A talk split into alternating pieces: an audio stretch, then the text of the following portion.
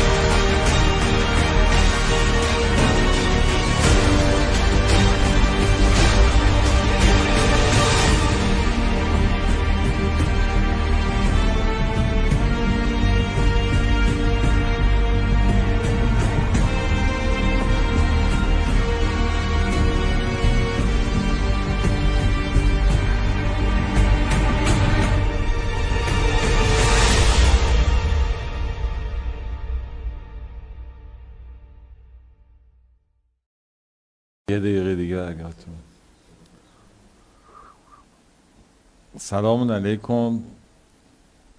روزتون بخیر. آرزو سلامتی براتون دارم برای خانوادهاتون من اسمم کامران رضا یزدیه.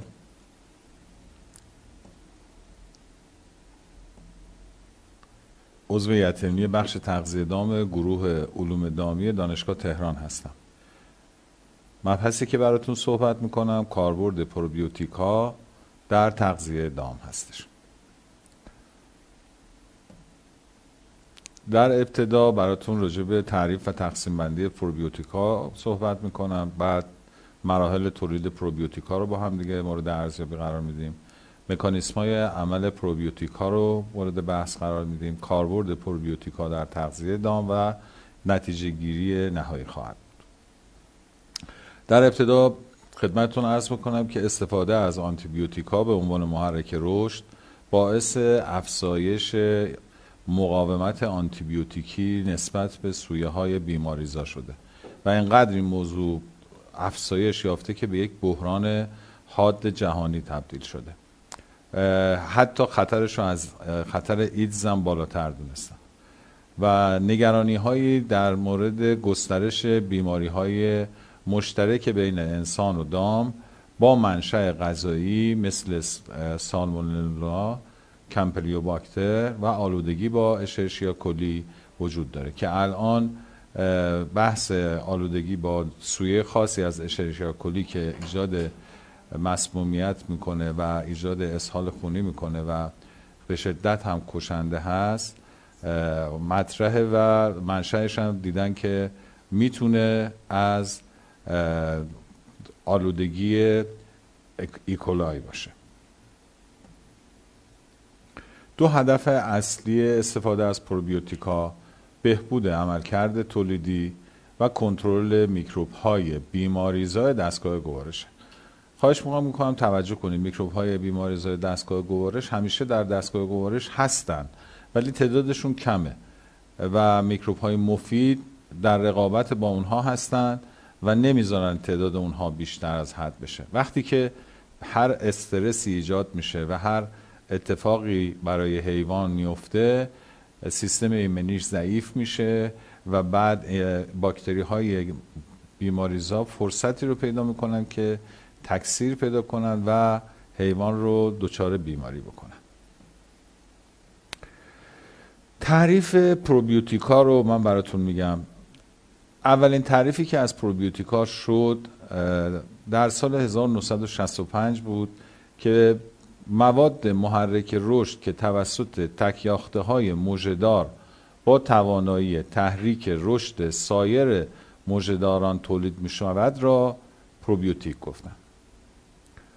در سال 1974 ارگانیسم ها و موادی که در تعادل میکروبی روده نقش دارن رو به نام پروبیوتیک گفتن فولر که تو بحث پروبیوتیک خیلی معروف هستش در سال 1989 یک مکمل خوراکی میکروبی زنده که می‌تونه با تأثیر بر تعادل میکروبی روده فوایدی برای حیوان میزبان داشته باشد رو پروبیوتیک نامید. و فاو و سازمان بهداشت جهانی در سال 2001 پروبیوتیک ها رو به این شکل تعریف کردن که میکروارگانیسم های زنده ای که اگر در مقادیر کافی تجویز شوند می توانند فوایدی را برای میزبان داشته باشند. نکته مهم اینه که مقدار کافی بایستی از پروبیوتیک ها استفاده بشه تا اثر مطلوب شما ببینیم. پس بحث دوز و بحث مقدار استفاده بسیار مهم روی تاثیرگذاری پروبیوتیکا در مزرعه در جایی که ما حیوانات رو نگه میداریم. این نکته بسیار اهمیت داره. خیلی از مواقع شما کارهای تحقیقاتی رو می‌بینید که در آزمایشگاه با یک دوز خاص جواب میده ولی همین دوز رو وقتی ما می‌بریم تو فارم می‌بینیم به نتیجه نمی‌رسیم. و این خیلی عدد بالایی داره. گاهی اوقات بین 80 تا 90 درصد این حالت اتفاق میفته این دلیل بر مشکل پروبیوتیک نیست. دلیل بر اینه که ما دوز مناسب برای مصرفمون در آزمایشگاه و دوز مناسب برای مصرفمون در فارم با همدیگه متفاوته. واژه پروبیوتیک از دو کلمه یونانی به نام پرو و بیوتیک به معنی پیش نیاز حیات تشکیل شده. پروبیوتیک ها رو به شکلهای مختلفی تقسیم بندی می‌کنن. اولین حالتش پروبیوتیک های باکتریاییه و پروبیوتیک های غیر باکتریایی. پروبیوتیک های باکتریایی مثل لاکتوباسیلوس ها بیفیدو باکتریوم ها باسیلوس ها و انتروکوکوس ها هستند. در صورتی که پروبیوتیک های غیر باکتریایی مانند مخمرها و قارچ ها هستند. حالت دوم تقسیم بندی پروبیوتیک ها اسپوردار و پروبیوتیک های بدون اسپوره.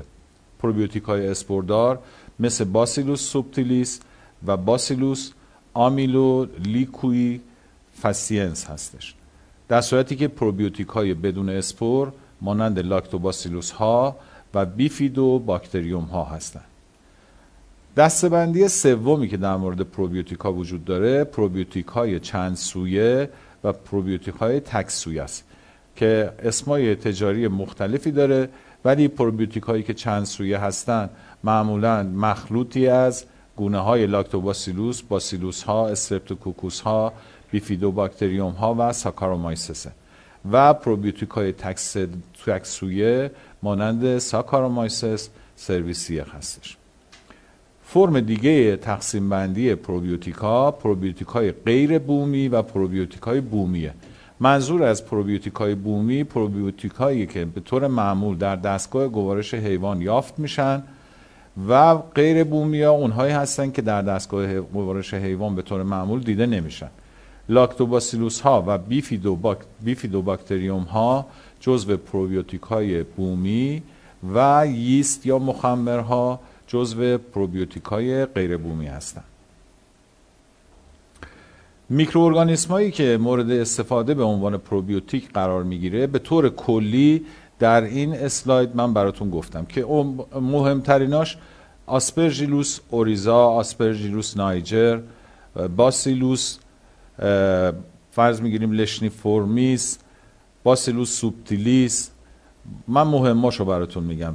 بیفیدو باکتریوم ها خدمتتون عرض کنم کاندیدا پرووتلا پرووتلا بریانتی که این خودش یکی از میکروب های مفید دستگاه گوارش کلستریدیوم بوتریکوم اشرشیا کلی البته سویه های غیر بیماریزاش انتروکوکوس فاسیوم و انتروکوکوس فکالیس لاکتوکوکوس لاکتیس مگاسفرا السدنی باز این یکی از میکروب های مفید دستگاه گوارش به خصوص در شکمبه نشخار کنندگان که مصرف کننده لاکتات الان کلی کار تحقیقاتی انجام میشه که جمعیت اینها رو در شکمبه بالاتر ببرن.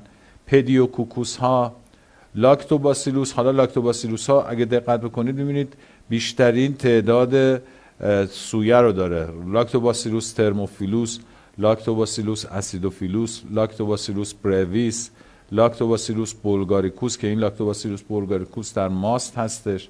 لاکتوباسیلوس کازئی و لاکتوباسیلوس گالیناروم لاکتوباسیلوس لاکتیس لاکتوباسیلوس پلانتاروم این پلانتاروم لاکتوباسیلوس پلانتاروم پروبیوتیکی که در عمده عمده پروبیوتیک های مورد استفاده برای سیلو ذرت سیلو شده به کار میره. و پروپیونی باکتریوم ها مثل پروپیونی باکتریوم شرمانی. ساکارومایسس ها ساکارومایسس ها ساکارومایسس بولاردی ساکارومایسس سرویسی و ساکارومایسس سرویسی ها هستش و استرپتوکوکوس ها مثل استرپتوکوکوس فکالیس و استرپتوکوکوس فاسیوم. اینها جزو میکروارگانیسم های مهمی هستند که به عنوان پروبیوتیک در دنیا مورد استفاده قرار می‌گیرن. خب مراحل تولید پروبیوتیک ها به طور کلی به شکلیه که اول برای تولید یک پروبیوتیک مناسب بایستی سویه میکروبی مناسب رو ما انتخاب کنیم. این بسیار بسیار اهمیت داره. یادمون باشه مثلا فرض می‌گیریم در مورد سویه ساکارمایسس ببخشید در مورد مخمر ساکارمایسس سرویسی ما هزار سویه مختلف داریم. بارها من با این قضیه مواجه شدم که دامدار میگه که آی دکتر ما چرا باید بریم این مخمر مثلا شرکت X یا Y رو بخریم؟ و خب میریم ما مخمر نونوایی رو می‌خریم. خیلی هم قیمتش ارزون تره ببینید مسئله اینجاست که ما مخمر ساکارمایسس سرویسی هزار سوش مختلف داره و وقتی که ما می‌خوایم یک پروبیوتیک مناسب انتخاب بکنیم بایستی صفات خاصی رو داشته باشه که در اسلاید های بعد من اشاره می‌کنم. بنابراین شما اولین قدم برای تولید پروبیوتیکا انتخاب سویه میکروبی مناسبه. بعد اجرای صحیح فرایند تخمیره که این اجرای صحیح فرایند تخمیر به سه بخش تقسیم میشه. یکی انتخاب روش تخمیره که یا به شکل batch fermentation یا continuous fermentation انجام میشه. یعنی تخمیری که صورت می‌گیره رو شما بایستی به طور مناسب برای اون سویه انتخاب بکنید. مرحله بعد محیط کشت مناسبه که یا محیط کشت مصنوعی استفاده می‌کنن یا محیط کشت طبیعی بر پایه لبنیات. و سومین حالت هم شرایط مناسب تخمیره که باید دمای مناسب برای سویه هدف و پیچ مناسب برای سویه هدف رو داشته باشیم.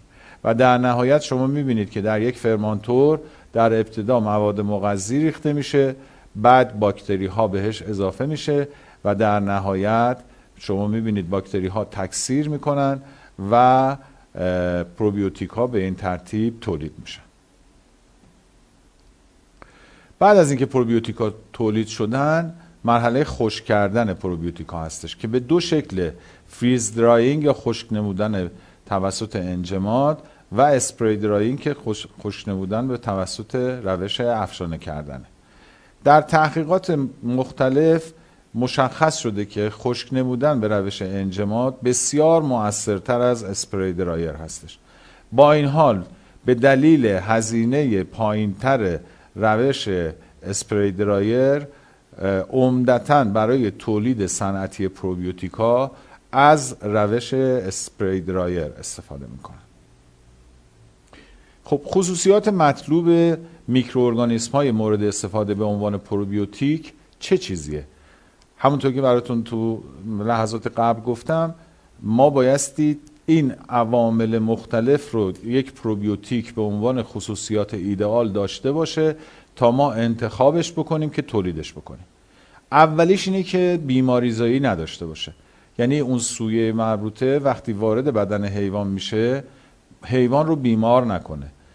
دومیش اینه که خصوصیت زندمانی در دستگاه گوارش رو داشته باشه. بسیاری از اون سویه های مخمر مثلا مثل همون مخمر نانوایی در دستگاه گوارش حیوان در داخل شکمبه زنده باقی نمیمونن که بتونن فعالیت بکنن.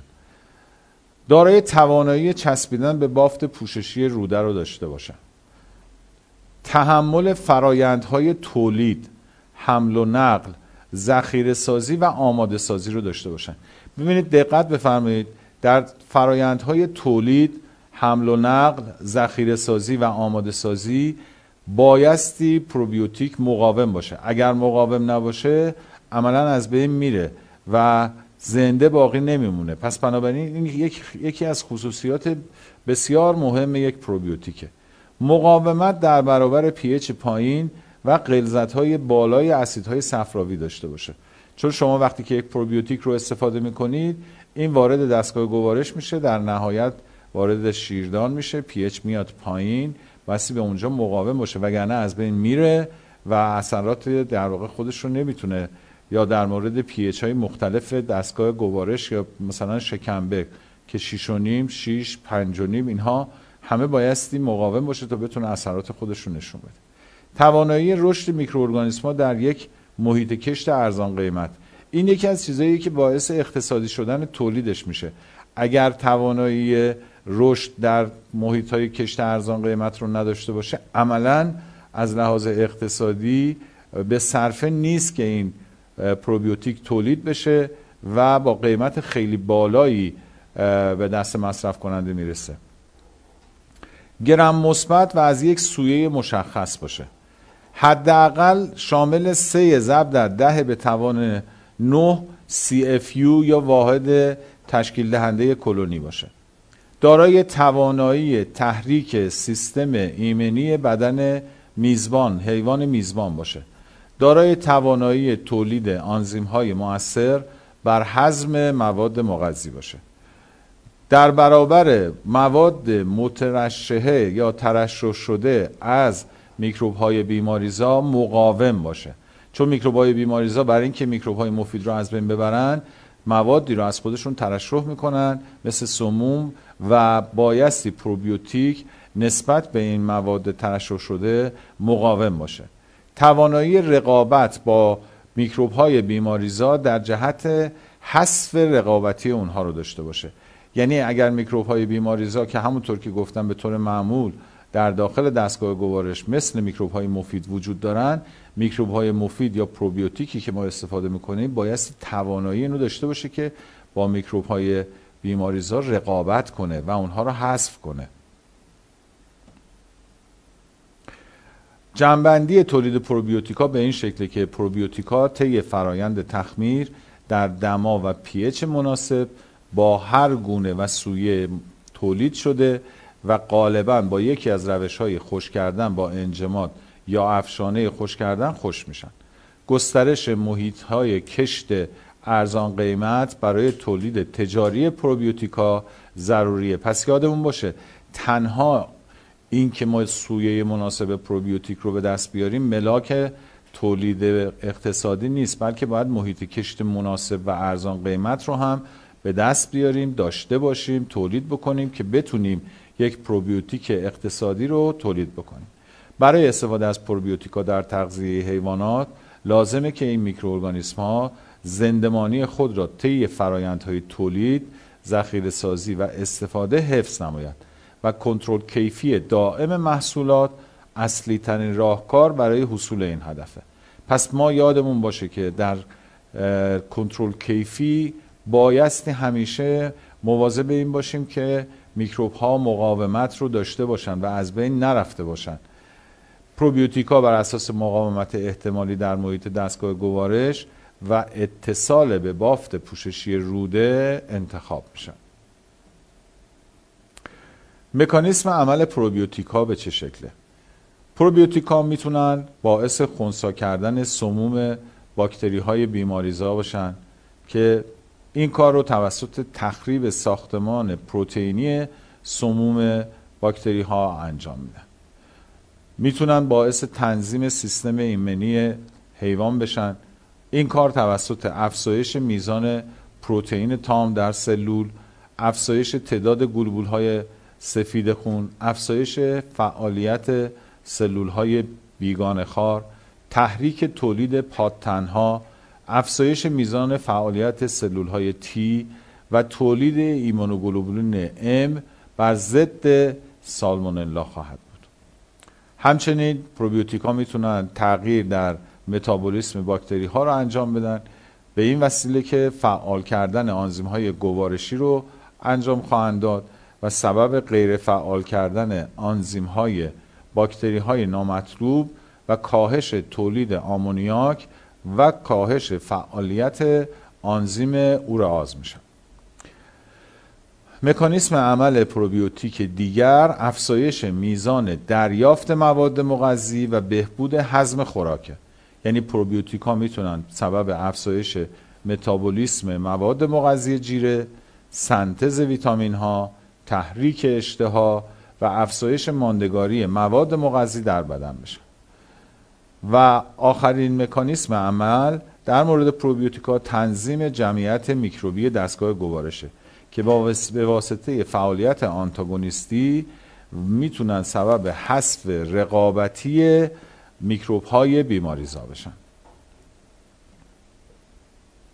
پروبیوتیکا جمعیت میکروبی دستگاه گوارش رو به سمت افزایش جمعیت میکروارگانیسم های مفید برای حیوان هدایت می‌کنند که در این شکل شما می‌بینید که میکروب های مفید تعدادشون بیشتر میشه مثل لاکتوباسیلوس ها یا بیفیدیو باکتریوم ها و کلیفورم ها که میکروب های مضر هستند تعدادشون کمتر میشه. و اینجا داره به طور در واقع شماتیک نشون میده که به وسیله این الاکولک شما می‌بینید که حذف رقابتی و فعالیت آنتاگونیستی رو این میکروب های مفید در واقع خواهند داشت. و در نهایت سبب بهبود عملکرد دام افزایش بازدهی دستگاه گوارش و فرایند هضم و بهبود وضعیت سلامت و ایمنی دام ها خواهند شد.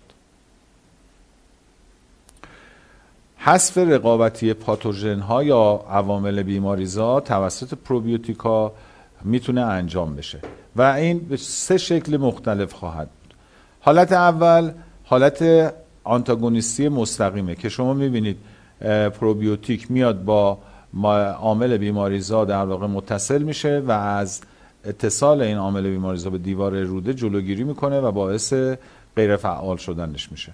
در حالت دوم blocking of adhesion site یعنی میاد پروبیوتیکا به مکانهای یا پرزهای روده میچسبن و از چسبیدن میکروب های بیماریزا به روده جلوگیری می‌کنن. و حالت سوم اینه که در استفاده از مواد مغذی با, با میکروب های بیماریزا رقابت می‌کنن که اگر این رو شما یک ماده مغذی در نظر بگیرید پروبیوتیک با میکروب های بیماریزا برای استفاده از این ماده مغذی رقابت می‌کنه. اینجا هم نشون میده که وقتی که در دیواره روده شما پروبیوتیک ها رو ببینید که استقرار پیدا کردن از استقرار عوامل بیماریزا جلوگیری می‌کنن این نکته کلیدیه که بهترین زمان استفاده از پروبیوتیکا پیش از ورود و سکونت عوامل بیماریزا و وقوع عفونت در دستگاه گوارشه. پس بنابراین ما نباید منتظر بشیم تا مشکل ایجاد بشه بعد بریم پروبیوتیک رو استفاده کنیم. بایستی به نوعی پیشگیری کنیم. یعنی پروبیوتیک رو قبل از اینکه حیوان دچار مشکل بشه استفاده بکنیم تا از ورود و سکونت و چسبیدن عوامل بیماریزا و وقوع عفونت جلوگیری بکنیم. خب فعالیت آنتاگونیستی پروبیوتیکا به چه شکل انجام میشه؟ پروبیوتیکا می‌تونن تولید اسیدهای چرب کوتاه زنجیر بکنن. و سبب کاهش پی اچ دستگاه گوارش و متعاقبا کاهش pH محیط داخل سلول تا سطح کشنده توسط پروبیوتیک های اسید لاکتیکی بشن. همچنین پروبیوتیک هایی مثل لاکتوباسیلوس ها مثل لاکتوباسیلوس لاکتیس می‌تونن پروکسید هیدروژن تولید بکنن که این پروکسید هیدروژن باعث از بین رفتن میکروب های بیماریزا میشه. حالت سوم هم اینه که برخی پروبیوتیک مثل لاکتوباسیلوس سالیواریوس می‌تونه تولید باکتریوسین ها بکنه. که شما در اینجا می‌بینید که باکتریوسین ها به چه شکل میان عمل می‌کنن. باکتریوسین های باکتری های اسید لاکتیکی با ایجاد اختلال در ساخت دیواره سلولی و ایجاد منافذ در سطح باکتری های بیماریزا منجر به مرگ باکتری ها میشن.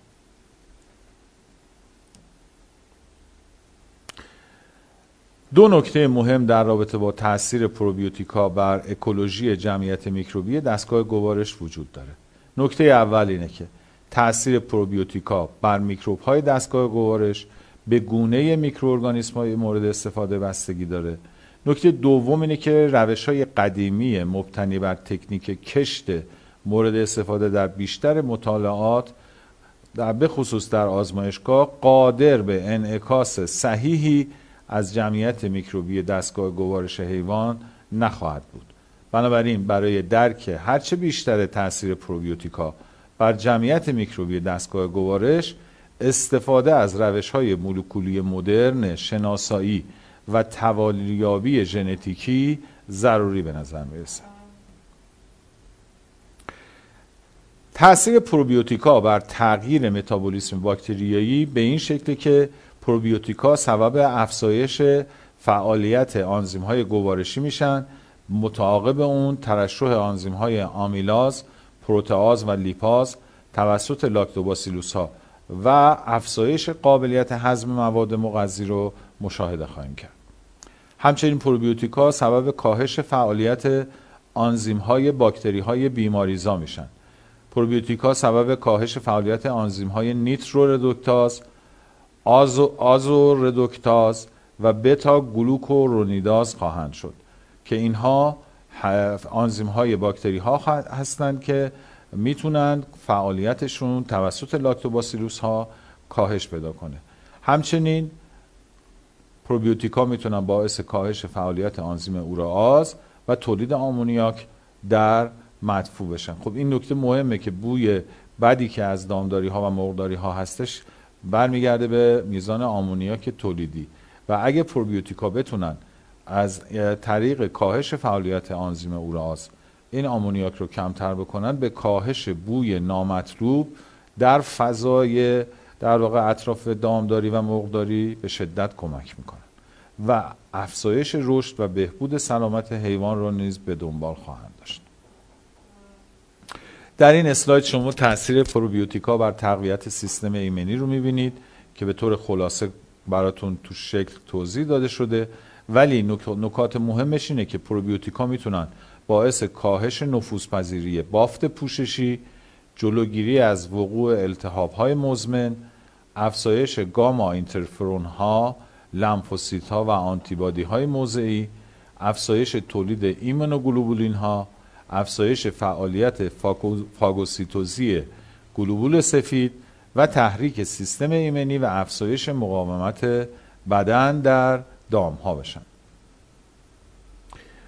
مصرف پروبیوتیکا یک کار دیگه ای که انجام میده سبب اختلال در فرایند برقراری ارتباط بین باکتری ها میشه. شما می‌بینید باکتری ها با همدیگه یک ارتباطی رو می‌تونن برقرار بکنن و یک سیگنال های مولکولی که به اصطلاح اوتو ایندیوسر گفته میشه به همدیگه میدن و پروبیوتیکا می‌تونن از این برقراری ارتباط بین باکتری ها به واسطه سرکوب بیان ژن جلوگیری بکنن و نهایتا سبب ممانعت از تشکیل کلونی در باکتری های بیماریزا میشن که در این شکل این موضوع رو به خوبی نشون داده.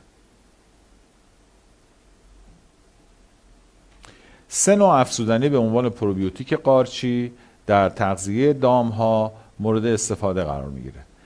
بعضیشون محصولاتی هستند که به, به صورت تضمینی حاوی مخمرهای زنده هستند و بر اساس سویه های متعدد ساکارومایسیس سرویسی ساخته شدن. این معمول ترین پروبیوتیکیه که ما برای دام استفاده می‌کنیم. یعنی ساکارومایسیس سرویسی است و زنده است. افزودنی دوم که به عنوان پروبیوتیک در دام استفاده میشه حاوی ساکارومایسس و اصاره های کش داده شده اون هستش. ولی زنده بودن میکروارگانیسم ها یعنی مخمرها رو تضمین نمی‌کنن. و سومین افسودنی افسودنی های قارچیه که بر اساس محصولات نهایی تخمیر آسپرژیلوس اوریزاس و ادعایی بر عرضه میکروب های زنده در اونها وجود نداره. با توجه به اینکه فیبرهای موجود در مدفوع حیوانات نشخار کننده پتانسیل تجزیه و تخمیر شدن رو دارند تنها وجود میکروارگانیسم های تجزیه کننده فیبر که به طور طبیعی در دستگاه گوارش نشخار کنندگان حضور دارند برای استفاده حداکثری از فیبر کافی نیست. و بایستی به دنبال راهکارهایی برای افزایش قابلیت هضم فیبر در دستگاه نشخار کنندگان باشیم که یکی از این راهکارها استفاده از ساکارومایس سرویسی است. اینجا شما هم دقیقا دارید می‌بینید که نحوه حزم فیبر در داخل دستگاه گوارش به چه شکلی در داخل دستگاه گوارش دام ها به چه شکلی انجام میشه که الیاف رو می‌بینید که مقدار زیادی باکتری بهش میچسبه. و این نحوه چسبیدن باکتری ها کاملا اختصاصیه و باکتری ها به هر جایی نمی‌تونن بچسبن و اونها رو تجزیه بکنن. در تحقیقی که انجام شده تاثیر افزودن پروبیوتیک ساکارومایس سرویسیه به مقدار چهار گرم در روز برای هر دام بر فراسنجه فراسنجه های تجزیه پذیری ماده خشک کاه گندم در بره های یک ساله اومده بررسی شده. اینجا شما کاه گندم رو می‌بینید اینجا کاه گندم به اضافه مخمر رو می‌بینید. و آیتم های تجزیه پذیری رو شما مشاهده می‌کنید و اینکه معنیدار هست یا نیست رو هم در اینجا مشاهده می‌کنید. نکته مهم چیه؟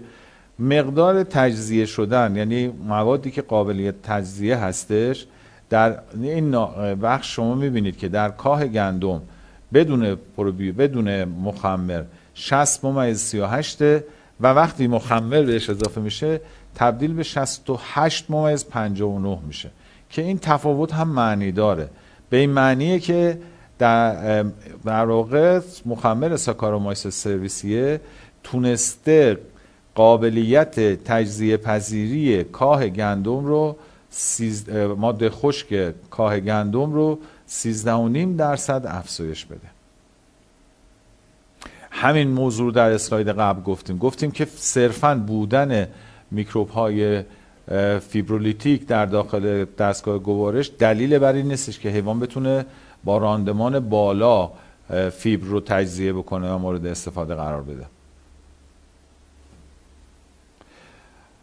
در این اسلاید هم شما می‌بینید که تاثیر افزودن ساکارومایس سرویسیه به مقدار 10 گرم در روز و آسپرژیلوس اوریزا به مقدار 3 گرم در روز به ازای هر رأس دام با دو سطح NDF 27 درصد و 37 درصد بر تجزیه پذیریشون در تلیسه های فیستولا گذاری شده مورد بررسی قرار گرفته که در حالتی که 27 درصد NDF ما مشاهده می‌کنیم می‌بینیم که آسپرژیلوس نسبت به مخمر ساکارومایس سرویسیه تاثیر بیشتری رو روی ناپدید شدن NDF در دستگاه گوارش تلیسه ها داشته. ولی وقتی که NDF به 37 درصد می‌رسه شما می‌بینید که اثر ساکارومایس سرویسیه و آسپرژیلوس اوریزا شبیه به همه. بنابراین این نکته نشون میده که سطح NDF روی تاثیرگذاری پروبیوتیک های مخمری و قارچی در دام ها می‌تونه اثرگذار باشه.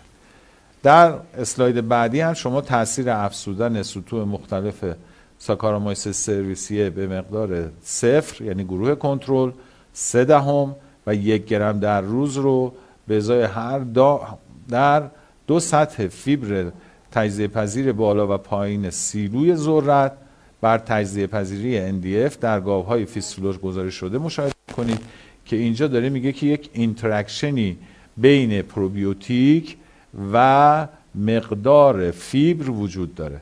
پس باید ما دقت بکنیم که اگه فیبر کمتر باشه ممکنه که آسپرژیلوس اوریزا بهتر جواب بده. ولی اگر فیبر بیشتر باشه ممکنه که مخمر ساکارومایس سرویسیه بهتر جواب بده. در این اسلاید شما تاثیر سطوح مختلف ساکارومایس سرویسیه به مقدار صفر یعنی گروه شاهد سه دهم و یک گرم در روز به ازای هر دام رو بر زمان نمونه و تاثیر زمان نمونه برداری رو بر مقدار پی و لاکتات در گاوهای فیستولا گذاری شده مشاهده می‌کنید. اینجا گروه شاهد شما هست و در ساعات مختلف صفر دو ساعت چهار ساعت و هشت ساعت نمونه برداری و اینجا گروه تیمار شما هست که اینجا ساکارومایس سرویسی سه اینجا یکه. و اینجا هم در واقع نشون میده که اثر تیمار اثر زمان و اثر متقابل تیمار در زمان رو به شما نشون میده.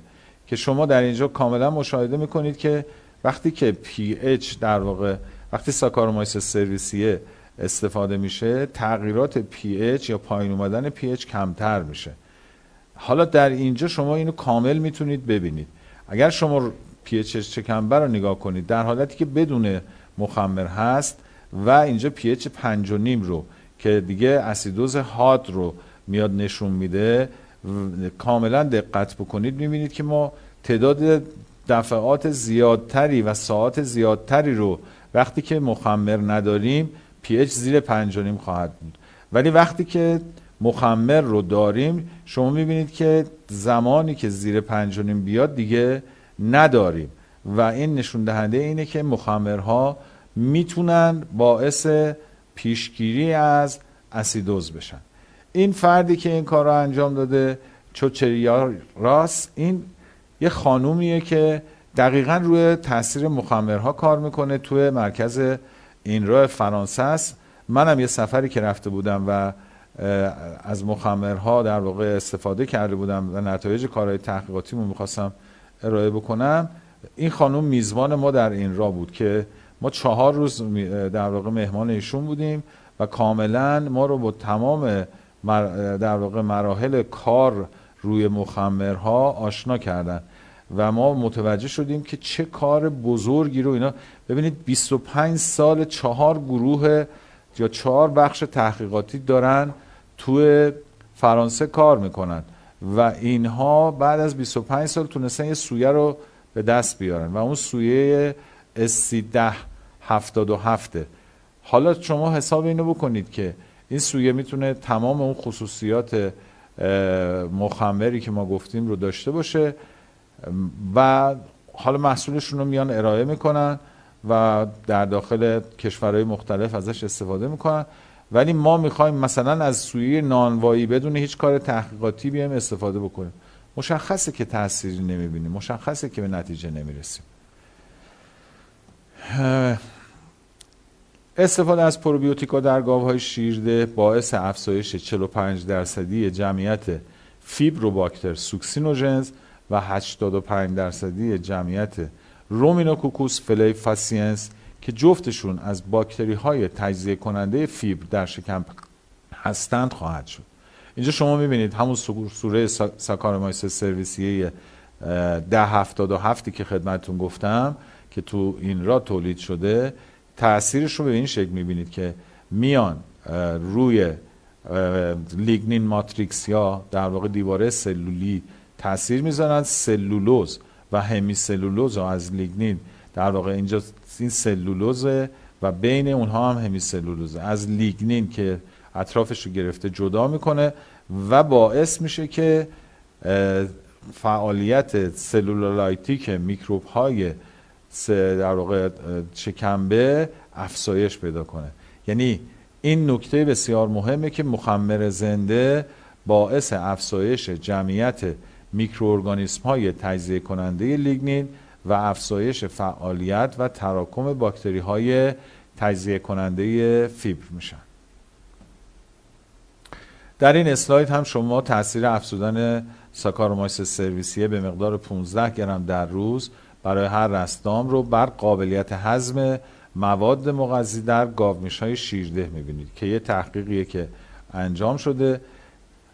اینجا نسبت کنسانتره به علوفه 60 به 40 و 40 به 60 رو در نظر گرفته که وقتی 60 به 40 هستش قابلیت هضم ماده خشک ماده عالی پروتئین خام فیبر خام در واقع اینها رو در این جدول نشون داده که می‌بینید ماده خشک قابلیت هضم بالاتری رو داره و ماده عالی بالاتر TDN بالاتر میره. دایجستیبل کرود پروتئین یا پروتئین قابل هضم افزایش پیدا می‌کنه. این عامل نسبت علوفه به کنسانتر است. این عامل مخمره که بودن یا نبودن مخمر شما می‌بینید که وقتی که مخمر استفاده میشه قابلیت هضم ها در همه موارد افزایش پیدا کرده و افزایشش هم افزایش معنیدار بوده و حتی در مورد digestible crude protein یا پروتئین قابل هضم و TDN هم افزایش داشته. و اینجا یک interaction ی وجود داره. یعنی بهترین حالت 60 درصد کنسانتره و 40 درصد علوفه به همراه مخمره. دقیقا شما چیزیه که در farm ها می‌تونید مشاهده بکنید. یعنی اگر ما در گاوهای شیرده پرتولید در گاوهای سوپر اومدیم از کنسانتره بالاتر استفاده کردیم و مخمر رو در جیره غذایی اونها استفاده کردیم اثر بیشتری رو می‌بینیم. و این نکته بسیار مهمیه. خب تاثیر افزودن پروبیوتیک ساکارومایس سرویسیه به مقدار 10 گرم در روز به ازای هر دام بر میزان مصرف ماده خشک و ماده عالی در گاوهایی که متوسط تولید هستن رو در اینجا شما می‌بینید. اینجا قابلیت هضم ماده خشک که در مخمونی که گروهی که مخمر داده 71 ممیز 9 و گروه شاهد 69 و 9 که هم بوده که تفاوتش معنیدار نبوده. و در مورد قابلیت هضم ماده عالی هم همینطور. ولی در مورد قابلیت هضم NDF تمایل به معنیدار شدن داشته 48 درصد در مقابل 43 درصد. میزان مصرف ماده خشک رو می‌بینید بیشتر شده 21 و 4 دهم در مقابل 20 ممیز 7 و میزان مصرف ماده عالی رو هم می‌بینید بیشتر شده. و میزان قابلیت هضم ماده عالی مصرف شدن هم می‌بینید تمایل به در واقع معنیدار شدن داشته. 14 و 9 دهم در مقابل 14 و 1 دهم. در اسلاید بعدی تاثیر افزودن پروبیوتیکا رو مقدار 5 گرم بر الگوی مصرف خوراک گاوهای شیرده. این دیگه میان حالا رفتار مصرف خوراک رو در نظر می‌گیرن که در نهایت شما این چیزی که معنیدار شده فاصله بین هر وعده خوراک خوردنه. که وقتی که گروه کنترل رو در نظر بگیرید فاصله هر وعده خوراک خوردنش چهار ساعت حدودا بوده. ولی وقتی که مخمر ما استفاده کردیم فاصله خوراک خوردنش به سه ساعت تقریبا کاهش پیدا کرده. که این به معنی اینه که قابلیت هضم رو تونسته افزایش بده. اینجا تاثیر افزودن پروبیوتیک پدیوکوکوس پانتوزئوس و پدیوکوکوس اسیدیلاکتی به مقدار یک گرم در روز رو بر عملکرد رشد بره ها پس از شیرگیری نشون میده. که شما می‌بینید ماده خشک مصرفی رو که تمایل به معنی دار شدن یعنی افزایش بده کرده. وزن نهایی رو می‌بینید تمایل به معنی دار شدن 27.5 کیلو در مقابل 30 کیلو. کل افزایش وزن 14 کیلو در مقابل 12 کیلو و متوسط افزایش وزن روزانه 169 در مقابل 144 همه اینها در واقع حالت تمایل به معنی دار شدن داشتن و اینجا بازده غذایی و ضریب تبدیل غذایی هم می‌بینید که 6 و 7 دهم در مقابل 7 و 89 یعنی ضریب تبدیل غذایی هم بهبود پیدا کرده خب اینجا یک متاانالایزی صورت گرفته که 14 تا مطالعه بر روی تاثیر پروبیوتیکا بر عملکرد گاوهای شیرده و مورد بررسی قرار داده. در این 14 تا به طور مجموع پروبیوتیک مخ... یعنی مخمری که استفاده شده تونسته حدودا یک کیلوگرم افزایش تولید شیر رو داشته باشه و تقریبا حدود یک کیلوگرم افزایش شیر تصحیح شده بر اساس 3.5 درصد چربی رو. راندمان غذایی هم تونسته حدود 5 درصد 5 صدم افزایش بده. پروتئین شیر رو نتونسته افزایش بده حتی مقداری پروتئین شیر کاهش بده کرده. ولی تولید پروتئین شیر بر حسب کیلوگرم در روز به خاطر اینکه افزایش تولید شیر داشته تونسته بیشترش بکنه. یعنی یک کیلو پروتئین در مقابل یک ممیز صفر دو صدم تولید درصد چربی شیر رو هم نتونسته افزایش بده ولی باز میزان تولید چربی شیر بر حسب کیلوگرم در روز رو افزایش داده. یکی از نکات بسیار مهمی که در سالهای اخیر در مورد استفاده از پروبیوتیکا مطرح شده کاهش تولید متانه. الان به دلیل مسائل زیست محیطی تولید متان جزو گازهایی که 27 برابر بیشتر از CO2 می‌تونه باعث گرم شدن کره زمین بشه. و گرم شدن کره زمین رو شما می‌بینید که اگه در کل دنیا هر سال ما دو درجه گرم بشه در ایران حدود چهار درجه متوسط دمای افزایش پیدا می‌کنه. و عامل اصلی اینها گازهای گلخانه‌ایه که مهمترین اونها تولید متانه. و متان حدود 15 درصد از نشخار کنندگان تولید میشه. بنابراین روش های بسیار زیادی برای کاهش تولید متان در دام ها مورد تحقیق قرار گرفته. ولی یکی از اون روش ها که پایدارتر هست و به حیوان کمتر ضربه می‌زنه کمتر در واقع حیوان رو دچار مشکل می‌کنه استفاده از مخمر هاست. که شما در واقع اینجا کاملا می‌بینید که چه اثری رو می‌تونه داشته باشه.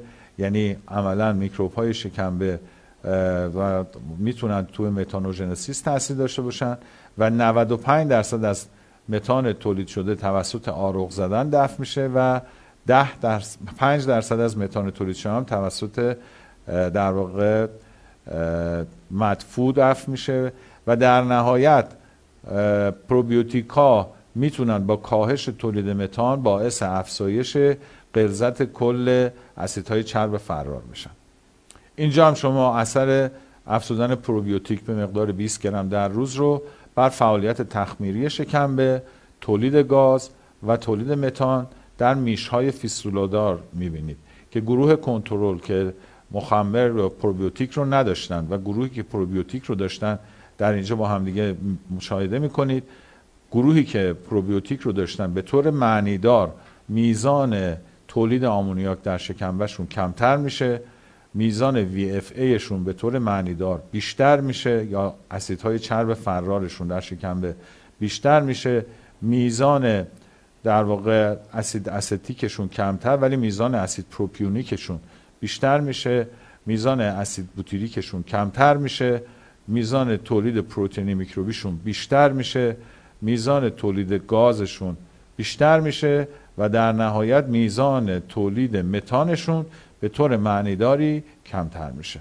پس بنابراین می‌بینید که به طور مثبت بر فعالیت تخمیری شکمبه تولید گاز و تولید متان تاثیر خواهد گذاشت.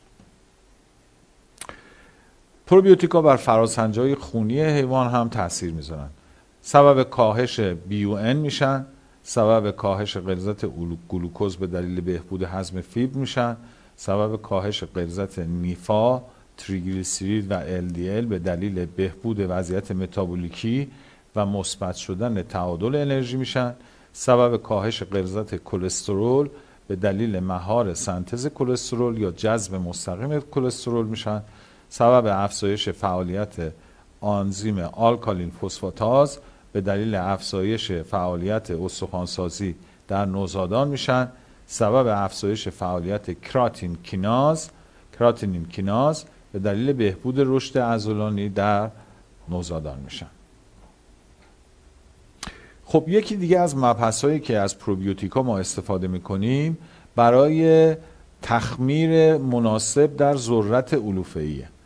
جمعیت های تخمیر کننده ای که در ذرت های علوفه‌ای وجود دارند به طور طبیعی به نام جمعیت اپیفیتیک نامیده میشن که این جمعیت ها شامل پدیوکوکوس ها لاکتوباسیلوس ها لاکتوکوکوس ها انتروکوکوس ها استرپتوکوکوس ها پروپیونی باکتریوم ها و لوکونوستوک ها هستند اینها جمعیت های طبیعی هن که روی علوفه ها وجود دارند و اگر به مقدار کافی باشن وقتی شما علوفه ای رو سیلو می‌کنید سیلوی خوبی از اون علوفه تهیه میشه. این جمعیت ها رو جمعیت های اپیفیتیک میگن.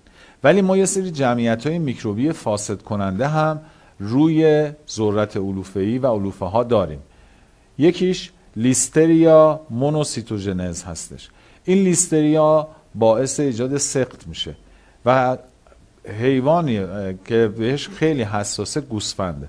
پس بنابراین اگه از گوسفند آبستن رو شما در تغذیهش از مقادیر بالایی ذرت علوفه استفاده بکنید احتمال سقط توش بالا میره.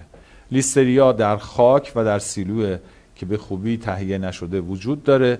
عامل ورم پستان می‌تونه باشه عامل سخت جنینه و عدم زندمانی لیستریا در پیچ کمتر از 5 و 6 دهم هست.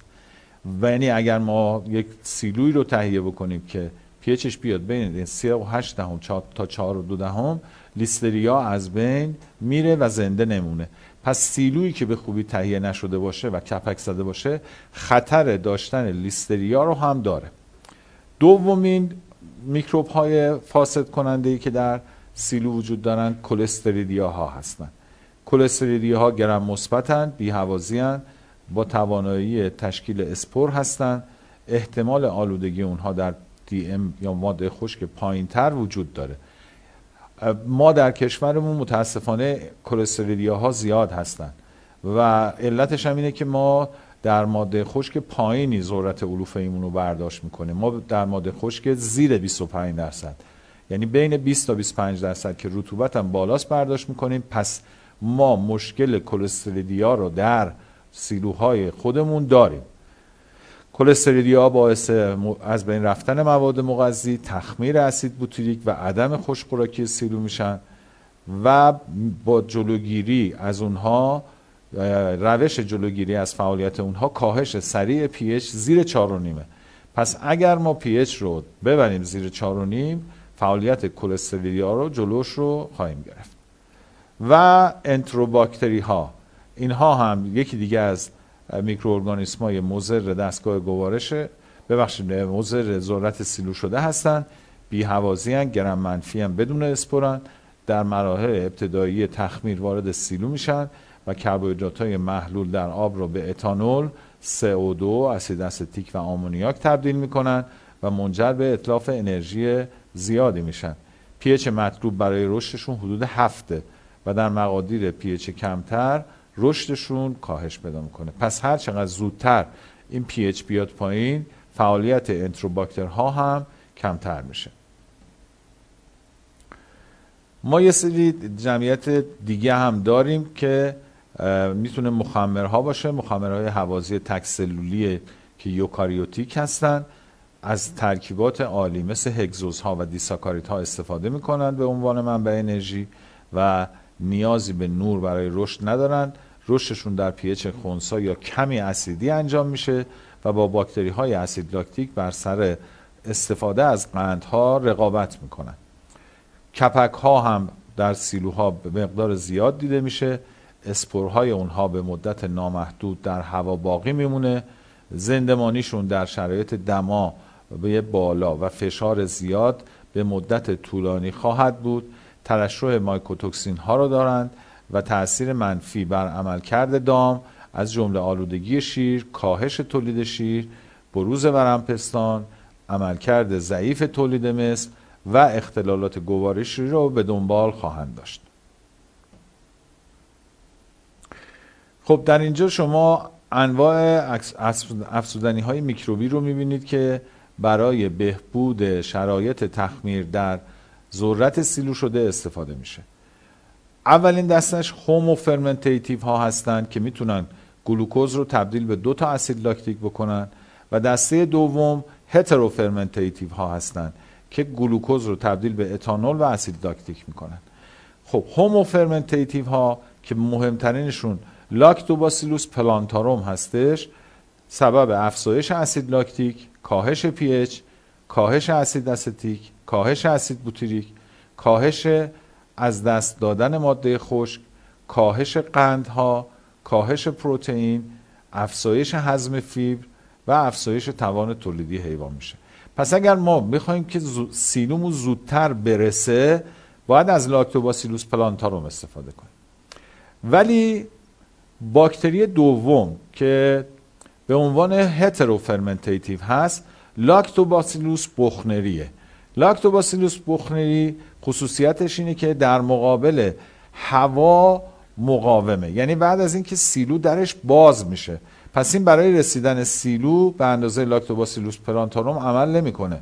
ولی بعد از اینکه در سیلو باز شد لاکتوباسیلوس بخنری سبب مقاومت به مقابل هوا میشه و اگر این افسودنی رو ما استفاده بکنیم در نهایت وقتی که سیلو باز میشه و رخ سیلو هستش و یا سیلو رو بر میداریم در هوای گرم داریم استفاده می‌کنیم خوراک رو در فیدر می‌سازیم جلوی حیوان میریزیم دیگه این خوراک داغ نمیشه و دوباره فعالیت قارچی و تولید مایکوتوکسین ها توش انجام نمیشه.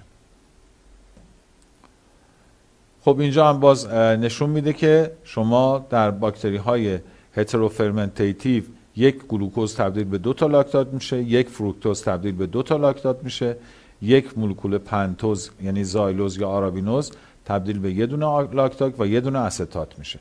ولی در heterofermentative ها شما یک گلوکوز رو به یک دونه لاکتات و یک اتانول و یک CO2 یک دونه فروکتوز رو به یک لاکتات یک اتانول و یک CO2 سه تا فروکتوز رو به دو تا مانیتول یک لاکتات یک استات و یک CO2 یک گلوکوز به اضافه دو تا فروکتوز رو تبدیل به دو تا مانیتول یک لاکتات یک استات و یک CO2 و یک پنتوز رو تبدیل به یک لاکتات و یک استات می‌کنه. saccharolytic clostridia کلستریدیا ها چه کاری رو انجام میدن؟ یک گلوکوز رو تبدیل به یک بوتیرات و دو تا CO2 می‌کنن و دو تا لاکتات رو تبدیل به یک بوتیرات و دو تا CO2 یعنی کلستریدیا ها به واسطه اینکه لاکتات رو تبدیل به بوتیرات می‌کنن باعث افزایش pH میشن. و به این ترتیب می‌تونن زنده‌مانی خودشون رو تثبیت کنن. مخمرها هم در سیلو می‌تونه یک گلوکوز رو تبدیل به دو تا اتانول و دو تا CO2 بکنه خب اینجا افزودنی های میکروبی رایج برای علوفه سیلو شدن رو می‌بینید. انتروکوکوس فاسیوم لاکتوباسیلوس اسیدوفیلوس پدیوکوکوس اسیدیلاکتی لاکتوباسیلوس پلانتاروم پدیوکوکوس پنتوساسئوس لاکتوباسیلوس بخنری استرپتوکوکوس ترموفیلوس و پروپیونی باکتریوم خیلی از اینها رو من دوباره به عنوان پروبیوتیکی که در دستگاه گوارش حیوان هم تاثیرگذار هست براتون گفتم. ما در مورد افزودنی های میکروبی به سیلو می‌بینیم چند تا گونه میکروبی استفاده میشه. اینجا دلیلش رو شما می‌تونید ببینید. یعنی وقتی انتروکوکوس ها با لاکتوباسیلوس ها استفاده میشن اول انتروکوکوس ها میان تاثیر می‌ذارن و pH رو از هفت به تقریبا حدود 6 کاهش میدن. وقتی کاهش پیدا کرد حالا با لاکتوباسیلوس ها فعالیت می‌کنن. بنابراین اینها اثر همدیگر رو تشدید می‌کنن و یکی ابتدا عمل می‌کنه و دومی در مرحله بعد. ولی اگر ما فقط از لاکتوباسیلوس ها استفاده کنیم مدت زمانی که این pH بخواد بیاد پایین بیشتر طول می‌کشه و تخریب توی سیلو بیشتر خواهد بود خب دلایل این که ما عدم موفقیت و کارآمدی افسودنی های میکروبی سیلو رو داریم. یعنی میایم افسودنی میکروبی سیلو رو می‌خریم می‌زنیم ولی نتیجه نمی‌گیریم. یکیش اینه که جمعیت میکروبی طبیعی زیاد وجود داره. خب ببینید کیا جمعیت میکروبی طبیعی کم وجود داره؟ یکی در ابتدای برداشت ذرت سیلو شده یکی در اواخر مراحل برداشت. بنابراین اگر ما ذرت سیلو شده ای که می‌خوایم سیلو کنیم در اوایل برداشت ذرت علوفه ای باشه یا در اواخر فصل برداشتش باشه از افزودنی میکروبی بهتر نتیجه می‌گیریم. ولی اگر در اواسط باشه ممکنه که ما نتیجه نگیریم. دومیش اینه که مقدار قند کمی در ذرت علوفه ای وجود داشته باشه. خب در اینجا ما باید از ملاس بهتر بیشتر استفاده کنیم که این اثر رو در واقع کاهش بده. سومیش نوع گیاهه. برخی از گیاهان هستن که به افزودنی های میکروبی بهتر جواب میدن مثل ذرت ای بعضی ها هستن به افزودنی میکروبی به خوبی جواب نمیدن. مثل اونهایی که قند کمتری دارن و پروتئین بیشتری دارن مثل مثلا بقولات روش استفاده از افزودنی های میکروبی بسیار مهمه. یعنی شما چه جوری اینو استفاده می‌کنی؟ بایستی بهترین روش اینه که همینطور که سیلو داره پر میشه اینها توسط حالت در واقع پودر شدن محلولی که ساخته میشه به تمام نقاط سیلو ریخته بشه. نه اینکه فقط در واقع به روی سیلو ریخته بشه. این نکته بسیار مهمیه. تخمیر شدید در مواد سیلو شده. یعنی اگه تخمیر شدید ما داشته باشیم ممکنه که افسودنی های سیلو تاثیر خوبی رو نداشته باشن. و وقوع تخمیر ثانویه. یعنی اگر کیفیت سیلو و تخمیر سیلو به خوبی انجام نشده باشه و تخمیر ثانویه اتفاق افتاده باشه ممکنه که افسودنی های میکروبی تأثیری رو نداشته باشه. خب در نهایت برای نتیجه گیری یادمون باشه پروبیوتیکا میکروارگانیسم های زنده که اگر در مقادیر کافی تجویز شوند می‌تونن فوایدی رو برای میزبان داشته باشن. پروبیوتیکا علاوه بر حذف میکروب های بیماریزا از دستگاه گوارش حیوان میزبان می‌تونن از طریق حفظ شرایط مطلوب شکمبه منجر به افزایش قابلیت هضم مواد مغذی کاهش هدر رفت انرژی از طریق متان و متعاقبا بهبود عملکرد تولیدی دام بشن. ساز و کارهای اثرگذاری پروبیوتیکا به وضوح مشخص نیست و به تحقیقات بیشتری در این زمینه نیازه.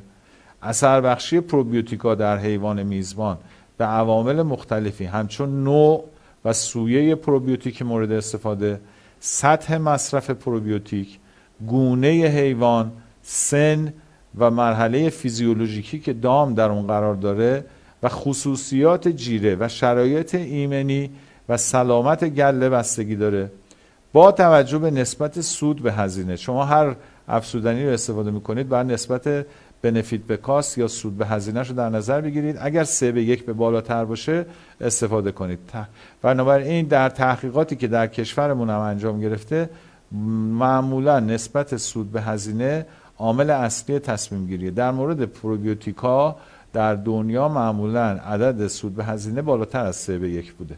ولی باید در کشورمون هم مورد بررسی قرار بگیره تا ببینید در کشور ما با توجه به شرایط کشورمون چه تأثیری رو داره و این مقدار چقدر خواهد ولی با توجه به نسبت سود به هزینه ای که مناسب هستش در مورد پروبیوتیکا مصرف پروبیوتیکا به ویژه در شرایط تنش مثل تنش گرمایی مثل تنش واکسیناسیون مثل زمانی که بیماری های ویروسی می‌خواد بیاد مثل اسیدوز و بیماری های متابولیکی و جایی که حیوان مصرف خوراکش کاهش پیدا می‌کنه در طول دوره پرورش دام توصیه میشه.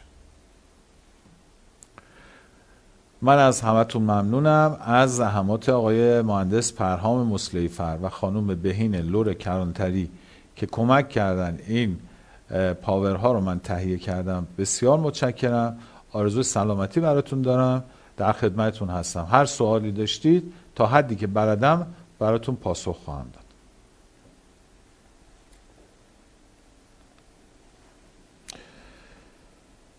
خب آقای محمد وفایی پرسیدن آیا غذاهایی که ما می‌خوریم پروبیوتیک دارند؟ آقای وفایی پروبیوتیک رو شما بیشتر در ماست می‌بینید. همونطور که گفتم استرپتوکوکوس ترموفیلوس و لاکتوباسیلوس بولگاریکوس به طور طبیعی که مایه ماست هستش در ماست وجود داره. ولی الان پروبیوتیکا رو معمولا به لبنیات مثل مثلا فرض می‌گیریم به پنیر به دوغ به در واقع ماست. اینها اضافه می‌کنن. ولی بقیه مواد خوراکی ما مثل گوشت و مواد دیگه پروبیوتیک رو ندارن. شما بایستی پروبیوتیک رو اگر می‌خواید مصرف بکنید مکمل های پروبیوتیکی در داروخانه ها وجود داره باید از همونا استفاده بکنید. ولی لبنیاتی که پروبیوتیک دارند رو روش نوشته حاوی پروبیوتیک می‌تونید از اونها استفاده بکنید.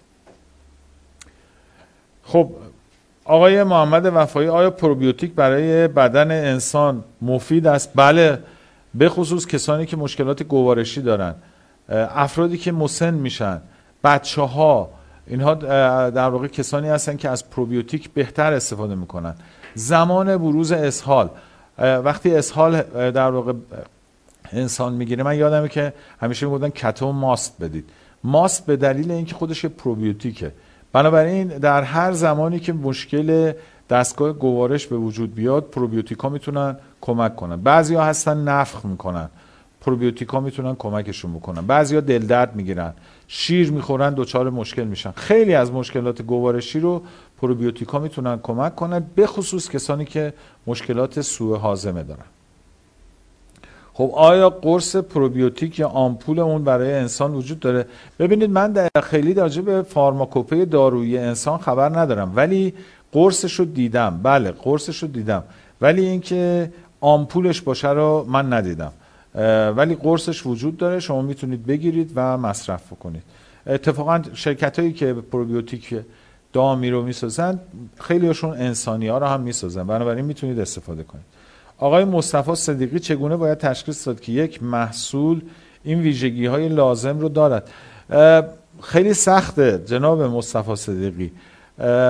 واقعیتش اینه که شما بایستی قبل از اینکه هر محصولی رو به طور کلی و عمده خریدارید بکنید پیشنهاد من اینه. من خودم تو فارم هایی که مشاور تغذیهشون هستم ابتدا یک پروبیوتیک رو می‌گیرم. اولا برای مشکل خاصی مثلا فرض می‌گیریم در گوساله دونیم ما اسهال داریم در گوساله های مثلا فرض می‌گیریم از سه روزگی به بعد بعد از آغوست تا حدود ده دوازده روزگی اسهال می‌بینیم. بنابراین پروبیوتیک خاصی رو می‌گیریم. در تعدادی از گوساله ها مثلا در 20 تا 15 تا از گوساله ها استفاده می‌کنیم. اگر ببینیم که این تاثیر گذاشت برای بقیه گوساله هم استفاده می‌کنیم. بنابراین این که شما بخواید تشخیص دقیق بدید خیلی من باشم به من که یک پروبیوتیکی رو پیشنهاد بدن اولا در واقع نتایج کارهای تحقیقاتی رو میام می‌بینم و بعد حتی نتایج هم اگر دیدم که خوب بود و قانع شدم اون موقع به مقدار کم می‌گیرم. در فارم مربوطه استفاده می‌کنم. اگر مشکل رو برطرف کرد برای بقیه هم می‌گیرم و به مقدار زیاد و دیگه همیشگی ازش استفاده می‌کنم. خب آقای رجایی پروبیوتیکا فقط سبب تقویت میکروب های مفید هست یا شرایط رو برای فعالیت آنها بیشتر می‌کند و آیا می‌تواند از فعالیت میکروب های پاتوژن جلوگیری کند؟ همه اینایی که شما گفتید اتفاق میفته یعنی هم سبب تقویت میکروب های مفید دستگاه گوارش میشن هم جلوی باکتری های بیماریزا رو می‌گیرن هم خودشون هم تکثیر پیدا می‌کنن. بنابراین هر ستایی که شما گفتید اتفاق میفته آقای شعب مسعود شعبان یار احمدی پرامس پروکسید هیدروژن باکتری های مفید رو از بین نمی‌بره. چرا؟ ممکنه که از بین ببره ولی عمدتا باکتری های پاتوژن رو از بین می‌بره. نمی‌تونه انتخابی عمل بکنه. چرا؟ سوال بسیار قشنگی کردید. ولی بیشتر روی باکتری های بیماریزا یا پاتوژن تاثیر می‌ذاره. آقای مسعود شعبان یار احمدی پروکسید. خب آقای حسین رجایی بهترین شرایط برای تاثیر پروبیوتیکا در چه درجه pH صورت می‌گیرد؟ ببینید در کدوم حیوان رو در واقع می‌خوایم و کدوم سویه باکتری رو. هر سویه باکتری یک شرایط خاصی داره. خدمتتون عرض کردم که یک pH مناسبی برای فعالیت داره. بنابراین متفاوته. مثلا سوره لاکتوباسیلوس ها در واقع در شرایطی که پی اسیدی تر باشن هم می‌تونن تاثیر بذارن. پس ما نوع سویه‌ای که استفاده می‌کنیم و پی اچ دستگاه گوارش در اون ناحیه‌ای که مد نظرمون هست مهمه. معمولا اگه بخوایم تو روده بزرگ تاثیر بذاره می‌بینید شما بیشتر لاکتوباسیلوس ها رو استفاده می‌کنن. چرا؟ اسهال در اثر این به وجود میاد که مواد خوراکی خورده شده به روده بزرگ می‌رسن بدون اینکه هضم بشن. میکروب ها در اونجا فعالیت می‌کنن pH رو میارن پایین. در اون pH ی که میاد پایین لاکتوباسیلوس ها زنده میمونن با میکروب های بیماریزا میجنگن و بنابراین از بروز اسهال جلوگیری می‌کنن. علی مولایی استفاده از پروبیوتیکا می‌تواند مرغدارها رو از استفاده از آنتیبیوتیکا بی نیاز بکند. ببینید این یه چالش بزرگ.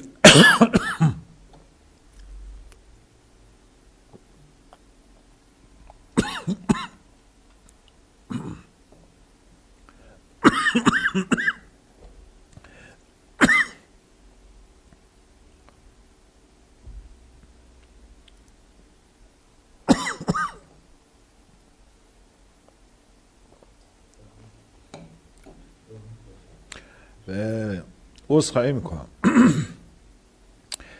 آقای مولایی نه استفاده از پروبیوتیکا نمی‌تونه مقدارها رو از استفاده از آنتیبیوتیکا بی نیاز بکنه. چه بسا در دامداری ها ما اینو مشاهده کردیم. در بعضی از مواقع اگر ما مشکل حاد داشته باشیم حیوان فقط به آنتیبیوتیک جواب میده. ولی اگر ما با پروبیوتیکا بیایم پیشگیری بکنیم این مشکل حل میشه. بنابراین کمتر حیوان به استفاده از آنتیبیوتیکا نیاز خواهد داشت.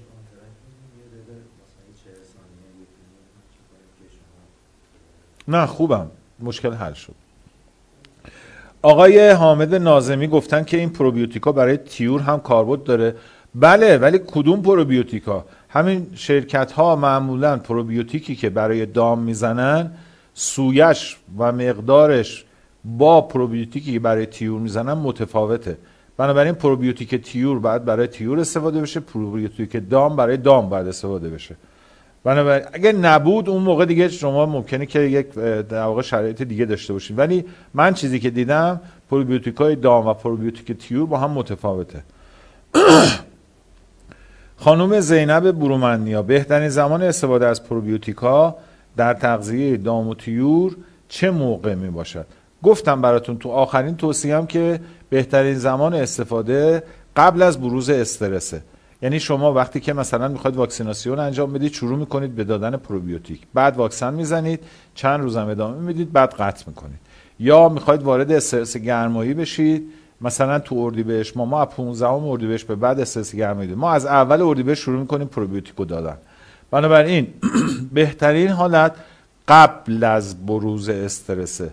معمولا تو بروز استرس ما چون مقدار ماده خشک مصرفی هم میاد پایین وقتی از پروبیوتیکا استفاده کنیم این اثر استرس ها به خصوص استرس های محیطی استرس گرمایی رو تعدیل می‌کنه. نمی‌تونه اصلا در واقع یعنی جوری به طور کامل جلوگیری بکنه از استرس. نه استرس تاثیرش رو می‌ذاره ولی اثرش رو کمتر می‌کنه.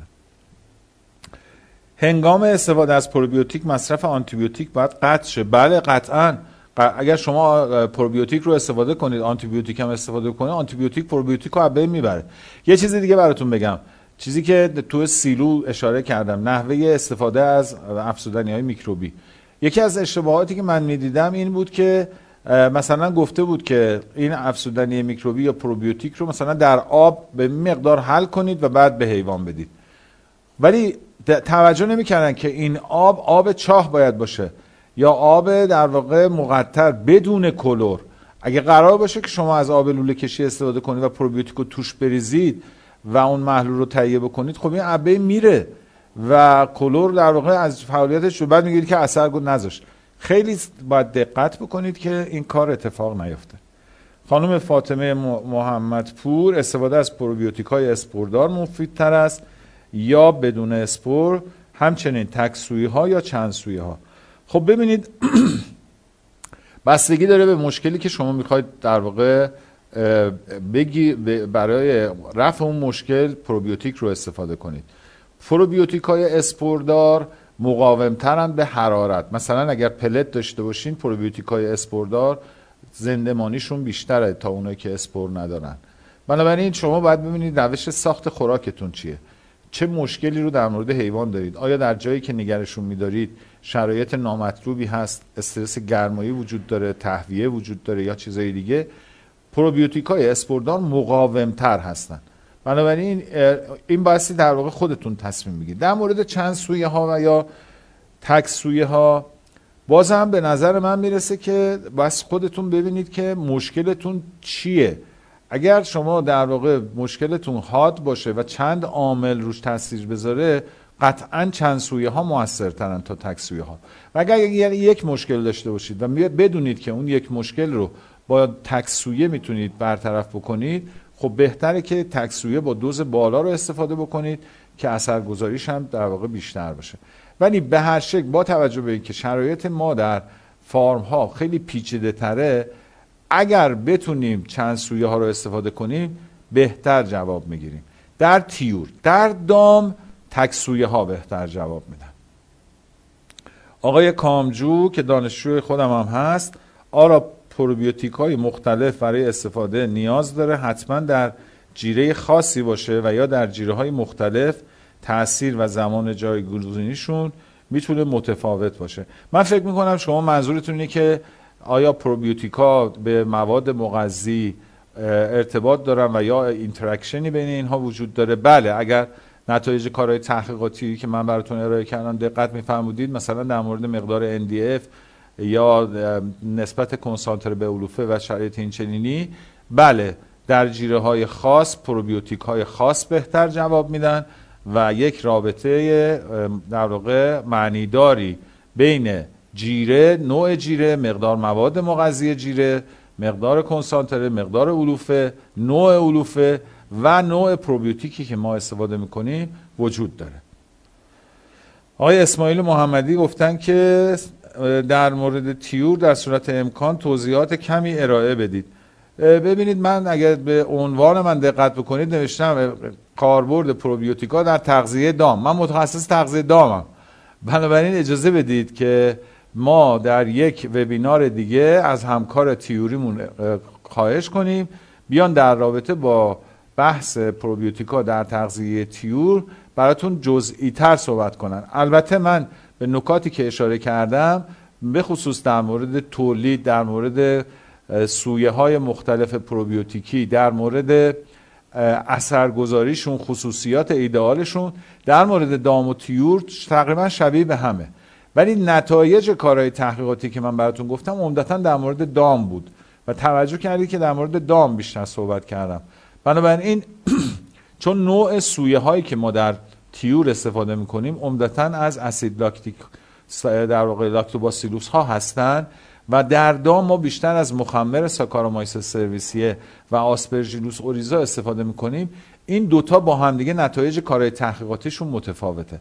بنابراین همکار تیور من میاد براتون انشالله یه وبینار رو خواهش می‌کنیم از شرکت بایوران بزنند. همکار تیوریمون بیاد براتون این موضوع رو کامل توضیح بده که با نتایج کارهای تحقیقاتیشون در تیور بیشتر آشنا بشین. ولی بخشای اولیه همون مواردی بوده که در دام و تیور به طور یکسان وجود داره. آقای محمد علی نیا محمد علی نیا بازیاری بهترین شرایط برای استفاده از پروبیوتیکا ام از پی اچ ترکیب جیره و شرایط تولید و پرورش به چه صورتی هست؟ ولی من دقیقا نمی‌دونم منظور شما بهترین شرایط برای استفاده از پروبیوتیکا چیه. ولی من توصیه می‌کنم. مثلا در دام در حیوانات پرتولید ما پروبیوتیکا رو استفاده بکنیم در زمان استرس گرمایی. خودم در پنج ماه اول پنج شیش ماه از سال رو از پروبیوتیکا در تغذیه دام هام که پرتولید هستن استفاده می‌کنم حالا اینکه در واقع پاسخ شما رو به طور کامل داده باشم امیدوارم داده باشم. و یا در زمان واکسیناسیون در زمان بروز اسهال اینها استفاده میشه. حیوان از خوراک افتاده دچار بیماری متابولیکی شده. در واقع می‌خوام تو گاوای انتظار زایش تو گاوای تازهزا اینها حتما از پروبیوتیک استفاده می‌کنن. خانم سید فاطمه موسوی زاده در نرم افزارهای جیره نویسی چه چطور بکنم در نرم افزار جیره نویسی ما پروبیوتیک رو من نمی‌دونم منظورتون چیه. پروبیوتیک 10 گرم در روز مثلا برای هر گاو داریم میدیم. اینکه در نرم افزار جیره نویسی اینو نوشته باشه. نه شما جیرتون رو تنظیم بکنید بیاید این مقدار 10 گرم هم به شکل سرک براش در نظر بگیرید. خانم محمدپور اگر امکانش هست لطفا در مورد قابلیت برخی از پروبیوتیکا در رابطه با کلونیزه شدن و شناور بودن برخی دیگر از آنها و عبور سریع از دستگاه گوارش توضیحاتی بدید. خانم محمدپور این یک بحث خیلی در واقع خاصه که من بایستی در واقع حداقل یه توضیح ده دقیقه ای واسهتون بدم. بنابراین این نکته رو اجازه بدید که ازش بگذرم چون هم خودم دیگه خسته شدم هم تعداد چیزا زیاده که من بتونم پاسخ بدم. ولی در رابطه با کلونیزه شدن و شناور بودن برخی از اینها دیگه بایستی روی جزئیات در واقع صحبت بکنیم که این خودش یک سخنرانی دیگه میتنبه محمد علی نیا بازیاری تاثیر پروبیوتیکا می‌تونه درمانی هم باشه. بله ما می‌تونیم پروبیوتیکا رو البته نه اینکه کامل بتونه ولی می‌تونه بخشی از درمان رو هم انجام بده. اول شما وقتی که استفاده می‌کنید مثلا وقتی اسهال می‌گیرن پروبیوتیک رو میدی.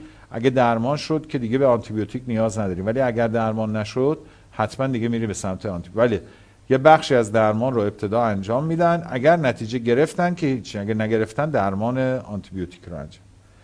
خانم برومنیا در نویسی اگر بخوایم پروبیوتیک رو بگنجانیم آیا ارزش غذایی پیدا می‌کند و می‌توان برای آن نه چون مقدار مصرفش خیلی کمه. البته انرژی مقدار داره پروتئین داره ولی مقدار مصرفمون مثلا شما 10 گرم یا 15 گرم رو بخواید برای یه گاو در نظر بگیرید توجه بفرمایید که این گاو یه چیز اولوش مثلا 60 کیلو خوراک در روز داره می‌خوره. 10 گرم یا 15 گرم تأثیری از نظر انرژی پروتئین نداره. ما انرژی پروتئینش رو براش در نظر نمی‌گیریم. آقای مصطفی تفنگساز رحیمی بیشترین تولید ویتامین های نوع ب توسط مخمرها عمدتا ویتامین های گروه ب به خصوص ب یک رو تولید می‌کنن.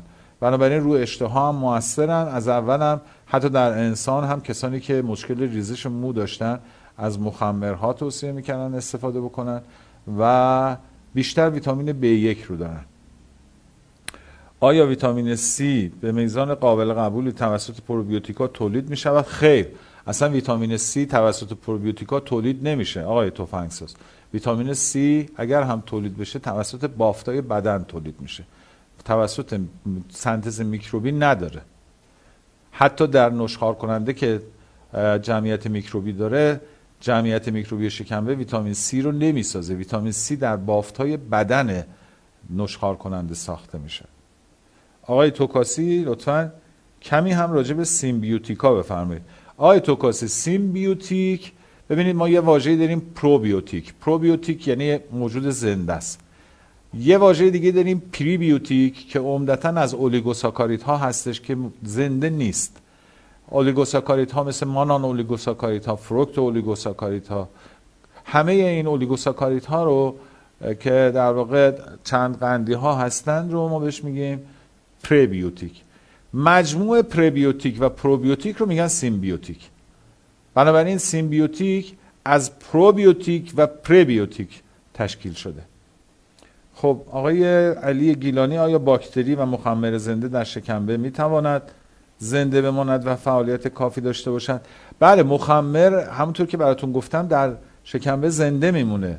باکتری نه ولی مخمر زنده میمونه. مخمر که زنده بمونه بخشی از اکسیژنی که در بالای دیوار شکمبه داره مصرف می‌کنه. بنابراین محیط کاملا بی هوازی یا استریکتلی انایبریک میشه و شرایط برای رشد باکتری های سلولیتیک یا هضم کننده فیبر بیشتر میشه و به این ترتیب حیوان می‌تونه هضم فیبر رو به بیشتر انجام بده. بله مخمر ساکارومایسس زنده میمونه. اگه زنده نمونه که اصلا فعالیت نمی‌تونه بکنه. ما هم ما هم تمام حرفمون این بود که در دستگاه گوارش بتونه زنده بمونه و فعالیت بکنه. آقای توکاسی آیا کاربرد همزمان اسیدهای عالی نظیر اسید استیک و پروبیوتیکا بر عمل کرده آنها تاثیرگذار است؟ بستگی داره ما هدفمون چی باشه آقای توکاسی؟ اگر ما هدفمون این باشه که حزم رو در واقع بهبود بدیم پروبیوتیک به همراه اسید, اسید در واقع اسید ها می‌تونه. بله. به خصوص پروبیوتیک هایی که تو پیچ کمتر مقاومتر هستن. بنابراین بایستی توجه بکنیم به خود پروبیوتیک مثلا لاکتوباسیلوس ها به همراه اسید ها تاثیر در واقع سینرژیستی رو دارن. مالک بهادری مقدم آیا پروبیوتیک ها رو با توجه به کاهش نفوذپذیری بافت روده می توان در کلستروم جهت از بین بردن پاتوژن ها خصوصا گاوهایی که بیماری زمینه ای مثل یون و لکوز دارند به کار برد. ببینید در آغوز شما می‌تونید به کار ببرید ولی اینکه این پروبیوتیکا بتونن از نفوذپذیری از دیواره روده جلوگیری بکنن نه نه نمی‌تونن. بعد نمی‌تونن پاتوژن ها یا عوامل بیماریزا در آغوز رو از بین ببرن. ولی به هر حال اگر شما ما که بیماری یون داشته باشه که به گوساله نمیدیم. ما آغوزش هم در واقع نباید بدیم. یا لوکوز داشته باشه نباید بدیم. یعنی این اصلا در واقع نباید استفاده بشه. ولی اگر شما می‌خواید به هر شکلی اینو استفاده بکنید خب پروبیوتیک هم بهش بزنید شاید اثر منفیش رو کم بکنه. ولی من اصلا اینو توصیه نمی‌کنم. خب آقای بیگ دلو که دانشجو خودم استفاده از پروبیوتیک را در چه سطوحی از فیبر جیره پیشنهاد می‌کنه و اینکه چگونه در اتصال به فیبر نقش ایفا می‌کند. آقای بیگ دلو ببینید پروبیوتیک رو همونطور که براتون گفتم به خصوص مخمر ساکارومایس سرویسیه هر چقدر که فیبر بالاتر بره استفاده از پروبیوتیک اهمیت بیشتری پیدا می‌کنه. بنابراین پروبیوتیک اول اصلا توصیه می‌شد برای در واقع تلیسه ها به خاطر اینکه فیبر بالاتری هستش در جیلشون و اونجا متان بیشتری تولید میشه و منم براتون گفتم که ما باید کاهش تولید متان رو داشته باشیم. پس بنابراین در جاهایی که متان بیشتری تولید میشه که بیشتر فیبر بالاتر هستش عملا استفاده از پروبیوتیک ها مفیدتره. اینکه چگونه در اتصال به فیبر نقش بازی می‌کند ببینید پروبیوتیک در اتصال به فیبر نقش بازی نمی‌کنه. پروبیوتیک محیط pH محیط بیهوازی تری ایجاد می‌کنه. میکروب ها باکتری های سلولیتیک فعالیت بیشتری پیدا می‌کنن بهتر و بیشتر به فیبر ها میچسبن. نه اینکه خود پروبیوتیک بیاد به فیبر بچسبه. خب آقای تایی که از دانشجوی قدیمی منه آیا از پروبیوتیکا در تغذیه گوساله های شیری می توان استفاده کرد و به عنوان مثال سرعت رشد و چیزهای دیگر افزایش داد. آقای تایی بله ما در تغذیه گوساله ها استفاده می کنیم ولی اینکه بتونه به طور معنیدار سرعت رشد رو بالا ببره این باید تو اون گاوداری تست بشه. در بعضی جاها سرعت رشد رو بالا برده در بعضی جاها بالا نبرده. نمی‌تونیم یک در واقع تجویز قطعی بکنیم. بنابراین ممکنه که اگر شرایط گاوداری نامطلوب باشه سرعت رشد رو بالا ببره. اگه میزان اسهال توشون زیاد باشه اگر درگیری در واقع باکتریایی ویروسی داشته باشن ممکنه در اونها بهبود بده. ولی اگر شرایط گاوداری مناسب باشه نه. به طور معنیداری سرعت رشد رو بهبود نمیده. خب آقای محمد علی نیابازیاری چند درصد از نیاز ویتامین ها توسط میکروب های دستگاه گوارش تولید میشه. آقای محمد علی نیاز بازیاری ببینید من راجع به این خدمتتون باید بگم که معمولا در حیوانی که پرتولید نیز نیاز به ویتامین های گروه B و ویتامین K به اندازه کافی دیگه در توسط میکروب های شکمبه تولید میشه و نیازی به افزودن اینها به جیره غذایی نیست. ولی وقتی حیوان پرتولید میشه ما نیازمند افزودن الان تحقیقات جدید داره نشون میده که ما بایستی ویتامین های گروه ب رو اضافه بکنیم. حالا این در حد تحقیقات ولی در آینده احتمالا این اتفاق میفته. بعضی از ویتامین های گروه ب هم دیگه توصیه میشه. مثلا مثل کولین. کولین تولید استفاده میشه. برای پیشگیری از کتوز برای پیشگیری از کبد چرب. خدمتتون ارز کنم نیاسین توصیه میشه بیوتین توصیه اینا همه هم به شکل پوشش دار ولی معمولا اگر سطح تولید حیوان اگر ما حد اکثر تولید پروتئین میکروبی رو داشته باشیم ویتامین های گروه B و ویتامین K به اندازه کافی سنتز میشه. ویتامین C هم در بافتای بدن نشخوار کننده سنتز میشه. ولی اگر ما رسیدیم به شرایطی مثل استرس نیاز به ویتامین C افزایش پیدا می‌کنه. بنابراین باید ویتامین C رو کوتد یا پوششدار استفاده بکنیم آقای قاسم زاده پروبیوتیکا تو روده حیوان باعث افزایش پرز میشه. ببینید پروبیوتیکا مستقیما در روده باعث افزایش پرز نمیشه. نه. یوسف امجدیان تفاوت پروبیوتیک و پریبیوتیک چیست؟ گفتم براتون که پروبیوتیک یک موجود زنده است پریبیوتیک اولیگوساکارید هست بنابراین زنده نیست. فرهاد حکیمی نقش پروبیوتیکا در ارتفاع پرز روده که گفتم علی عبدی سرای آقای عبدی سرای دانشجوی ما که بچه ارومیه است. در چغندر علوفه‌ای که قند زیاد داره اتفاقا رو چغندر علوفه‌ای هم کار کرده تحقیقات پایان نامش رو تاثیر نداره افزودن لاکتوباسیلوس منظورت چیه؟ من نمی‌دونم که تاثیر نداره. قند زیاد چغندر علوفه‌ای چه ربطی به لاکتوباسیلوس ها داره؟ دقیقا متوجه سوالت نمیشم. ولی اگر منظور اینه که تاثیر قند رو که به مقدار زیاد باشه وقتی مثلا ما حد اکثر میزان قند در نشخوار کنندگان رو میگیم بین 4 تا 6 درصد جیره.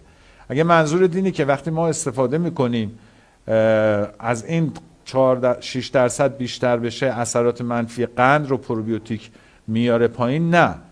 نمی‌تونه پروبیوتیک این اثرات رو بیاره پایین. و اگر منظور سوال اینه که ما همراه با چغندر ای از پروبیوتیک لاکتوباسیلوس استفاده بکنیم بازم نه. این هم باز به نظر من پول دور ریختنه چون لاکتوباسیلوس ها تأثیری روی نشخار کنندگان بالغ ندارن. لاکتوباسیلوس ها می‌تونن تاثیر داشته باشن روی گوساله های شیرخوار خب محمد رضا آخرتی در زمانی که اسهال تغذیه‌ای داریم و اسید لاکتیک بالاست آیا دادن پروبیوتیک کمک کننده است؟ بله گفتم اگر پروبیوتیکی که ما استفاده بکنیم اسید لاکتیک رو مصرف بکنه مثل مگاسفرا السدنی بله می‌تونه تاثیر بذاره روی کاهش اسیدوز هم می‌تونه موثر باشه. آقای حسنزاده افزایش درصد پروبیوتیک در زمان واکسیناسیون و استرس در تیور هم مفیده. بله هم در تیور مفیده هم در انسان مفیده هم در آبزیان مفیده در همه حیوانات هم در زمان استرس و هم در زمان واکسیناسیون استفاده از پروبیوتیکا توصیه میشه. آقای محمد مهدی عباسی چرا میزان درصدهای مختلف NDF بر روی فعالیت مخمرها تاثیر داره؟ آقای عباسی مکانیسمی ببین گفتم پروبیوتیکی که با استفاده می‌کنیم ساکارومایس سرویسی یا آسپرژیلوس اوریزا س. اینها میرن از اکسیژن کمی که در داخل دستگاه گوارش وجود داره استفاده می‌کنن. کاملا محیط بیهوازی میشه و فعالیت میکروب های سلولیتیک افزایش پیدا می‌کنه. پس فیبر رو بیشتر هضم می‌کنن. پس NDF که بالاتر بره ما در واقع اثر مخمر ساکارومایس سرویسیه رو بیشتر می‌بینیم. آقای سیف اضافه کردن چه مدت قبل از شروع استرس باید شروع بشود؟ در آخرین اسلاید گاز چرا بالا می رود و متان کم می شود کم کردن اسید استیک و بیشتر بودن اسید پروپیون بیشتر شدن بوتیریک و پروپیونیک آره به ضرر دام نیست. ببینید آقای سیف الله من اولی رو بگم اضافه کردن اگه مثلا ما برای واکسیناسیون باشه سه چهار روز قبل از واکسیناسیون تا سه چهار روز بعد واکسیناسیون. حالا هرچی این دامنه رو شما بیشتر کنی بهتره برای حیوان ولی خب از لحاظ اقتصادی به صرفتون نیست. اگه برای استرس گرمایی باشه خب در طول دوره استرس گرمایی حدود یک هفته قبل از استرس گرمایی تا آخر استرس گرمایی. پس بنابراین چند روز قبل از شروع استرس تا چند روز بعد از شروع استرس. حالا این سه چهار بستگی به شرایط مالیتون داره. در آخرین اسلاید گاز چرا بالا می رود گاز که بالا میره به معنی اینکه قابلیت هضم بیشتر میشه. وقتی قابلیت هضم بیشتر میشه عملا تاثیر می‌ذاره. چرا متان کمتر میشه؟ چون که تنها تولید کننده گاز که باکتری های تولید کننده متان نیستن که. همه باکتری ها در شکمبه می‌تونن این گاز رو تولید بکنن. چرا متان کم میشه؟ چون از فعالیت باکتری های متان ساز ساکارومایسیس سرویسیه جلوگیری می‌کنه. بنابراین متان کم میشه. کم کردن اسید استیک و بیشتر شدن بوتیریک و پروپیونیک آیا به ضرر دام نیست؟ ببینید مقدار رو اگه دقت بکنید اسید پروپیونیک همیشه می‌دونید که به عنوان منبع گلوکوز هستش. بنابراین اگر ما هدفمون این باشه که گلوکوز رو در دام تامین بیشتر بکنیم خب به نفع دام خواهد شد. مقدار اسید استیک هم بستگی داره شما تا چه حدی کاهش بده. اگه در حیوانتون چربی شیرتون در واقع به اندازه کافی باشه ما معمولا در شرایط استرس ها گلوکوز خیلی بیشتر به در کمک دام میاد بیشتر برای اعمال حیاتیش به دردش می‌خوره. بنابراین این اثر منفی روی حیوان نمی‌ذاره. آقای قائم مقام فراهانی ساکارومایس سرویسیه در توسعه شکمبه گوساله مؤثره آقای قائم مقام بالا بستگی داره به کارهای تحقیقاتی که انجام شده. ما در مورد دو تا کار تحقیقاتی که انجام دادیم تاثیر رو تو یکیش دیدیم تو یکیش ندیدیم. بستگی داره توسط در واقع باید حتما تو استارتر بدیم که داخل شکمبه بشه و تاثیر روی توسعه شکمبه رو ببینیم. ولی به طور کلی هنوز نمی‌تونیم با قطعیت بگیم که حتما مخمر ساکارومایس سرویسی رو برای گوساله شیرخوار استفاده بکنید تا توسعه شکمبه بیشتر بشه. نه نمی‌تونیم اینو به طور کلی بگیم. یعنی بگیم در همه موارد این اتفاق میفته. آقای اکبر دودانگی چگونه به دوز مطلوب و اقتصادی مصرف مخمر در دام برسید؟ آقای اکبر دودانگی ببینید توصیه ها اینه.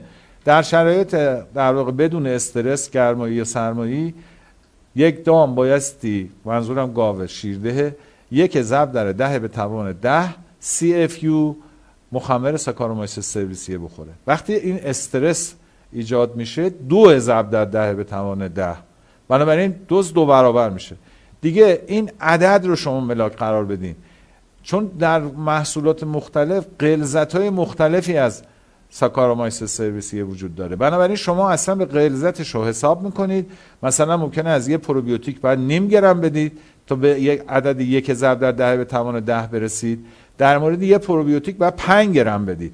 پس این رو شما دیگه نیاز به تحقیق نداره. در شرایط عادی یک ضرب در ده به توان ده CFU در شرایط استرس دو ضرب در ده به توان ده یعنی دو برابر.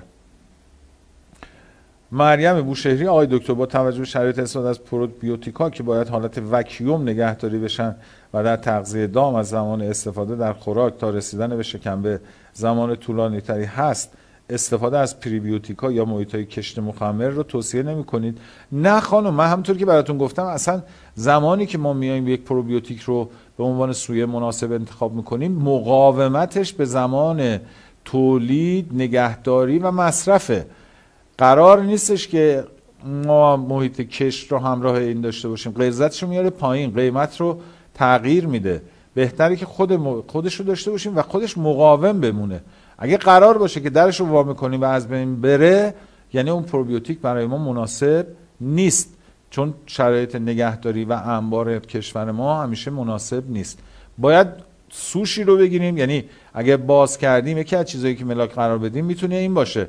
که شما در مخمر چون مقدار مخمر 5 تا 10 گرم شما استفاده می‌کنید ممکنه که یه دفعه مثلا یک کیسه رو کامل استفاده نکنید یک کیسه مدت ها استفاده بشه.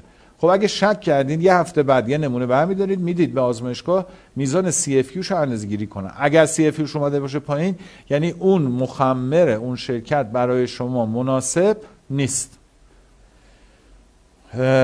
رسول رضایی. اگر اون آقای رضایی خودمون باشه که توی اصفهانه که همکار عزیز منه چه غلظتی از مخمر ساکار مایس سرویسیه برای نشخوار کنندگان بالغ موثر است. گفتم براتون یک ضرب در ده به توان ده CFU و در زمان استرس دو ضرب در ده به توان ده CFU مهتی حسنزاده وجود مستمر پروبیوتیک در دان مفید است یا در دوره ای استفاده شود؟ ببینید همیشه افسودنی ها رو باید شما دوره ای استفاده بکنید. ممکنه مثلا اگه شرایط مدیریتتون و هدفتون رو باید ببینید چیه. نباید بگیم همیشه باید استفاده بشه. بستگی به شرایط شما داره. اگر شرایط جوریه که حیوانتون تحت استرس خب استفاده می‌کنید. تحت استرس نیست تولید خوبه همه چیز خوبه استفاده نمی‌کنید. بعد خودتون تصمیم بگیرید. من مثلا فقط برای گاو پرتولیدم گاو انتظار زایشم و گاو تازه زام همیشه ازش استفاده می‌کنم.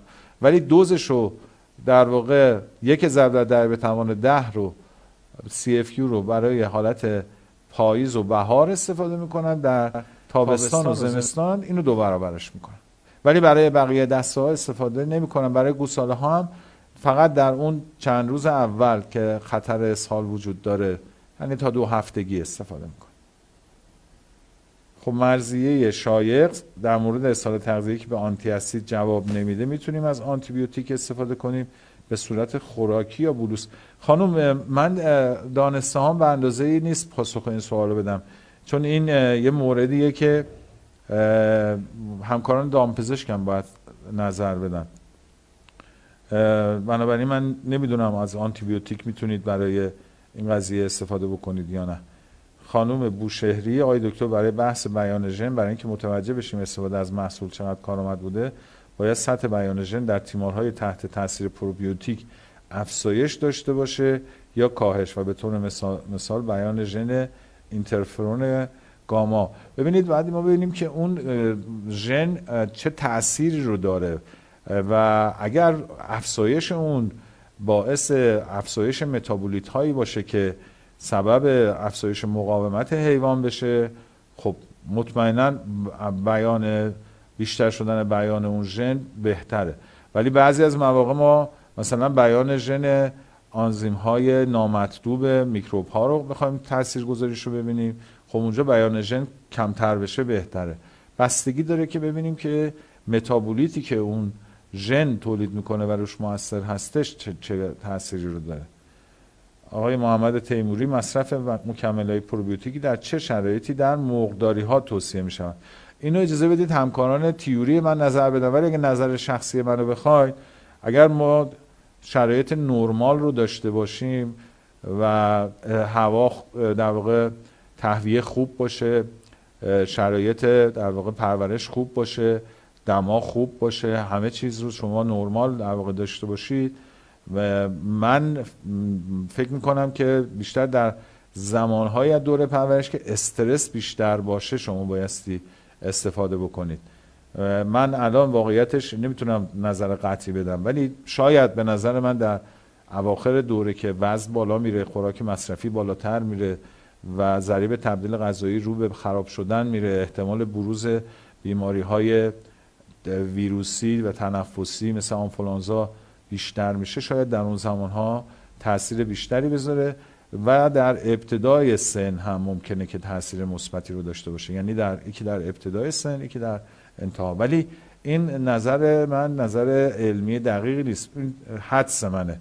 همکاران در واقع تیوری من باید این رو جواب بدم آقای محسن راست گردانی این اگر همون آقای دکتر راست گردانی همکار عزیزم باشه که خیلی خوشحالم که صدا شما در واقع سوالش رو میشنوم. خیلی هم ممنونم. از همه دانشجویانم از همه همکارام از همه تولید کنندگان که حضور دارن لطف کردن. شرمندم کردم. امیدوارم که مطالبی که گفته باشم کمکشون کرده باشه و به دردشون خورده باشه. سوالتون آیا راستگردانی اینه که آیا امکان تلاقی پروبیوتیکا با پاتوژن ها وجود نداره و امکان تولید پاتوژن های جدید؟ چرا آقای دکتر؟ وجود داره. ولی خب اینا رو تو کارهای تحقیقاتی تو سطح آزمایشگاه به شدت کار می‌کنن.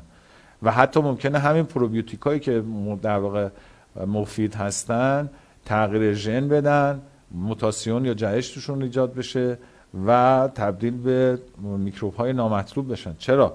هم اینا می‌تونن خودشون تغییر ژن پیدا کنن هم روی پاتوژن ها تاثیر بزنن و اثرات منفی اونها هم شاید بیشتر کنن. ولی اینا همه تو کارهای آزمایشگاهی کلی کار می‌کنن تا اگر احتمال این قضیه وجود داشته باشه خودشون نشون بده و دیگه اون سوش رو دیگه استفاده نکنن. و همیشه این سوش ها در حال آزمایشه. یعنی اگر هم یه سوشی رو الان بیرون دادن و دارن در واقع استفاده می‌کنن تحقیقات روش رو در واقع هنوز دارن ادامه میدن و احتمال داره یک دفعه متوجه بشن که این اثر رو می‌ذاره و بعد کلا این رو جمع بکنن و سوش جدیدی رو به بازار بدن. بنابراین این احتمال وجود داره. آقای محسن جواهری در بره های زیر سه هفته که خوراک نمی‌خورند مستقیما به بره داده بشه یا به مادراشون بدین. خب ببینید آقای جواهری شما همطور که من براتون گفتم بایستی به بره ها بدید که در دستگاه گوارش بره ها در واقع تاثیر خودش رو بذاره. اگر می‌خواید تو روده تاثیر بذاره به شیرش اضافه کنید که با شیر مصرف کنه. ولی چون بررس شیرش از مادر می‌خوره شاید شما توسط مایه خوران بهش بدید بهتر باشه. یعنی بیایید در یک محلولی بریزید توسط مایه خوران بهش بدید که استفاده بشه. به مادرش اگه بدید تاثیری رو بره نمی‌ذاره. یعنی توسط شیر منتقل نمیشه به بره. آقای حسین رجایی اثر پروبیوتیکا در تک, تک ها مانند نشخار کنندگان هست یا نه؟ نه مکانیسم اثرشون چون ما در نشخوار کنندگان تو شکمبه تاثیر می‌ذاره و در طیور تو روده در واقع بزرگ تاثیر می‌ذاره مکانیسمشون متفاوته. آقای مجتبی کیانی باسیتراسین همراه با پروبیوتیک نه. من این نمی‌تونم نظر بدم. باسیتراسین هم یکی از آنتی بیوتیک هاست. اینو باید همکار دامپزشکم نظر بده. ولی بعید می‌دونم بچه با پروبیوتیک قابل استفاده باشه.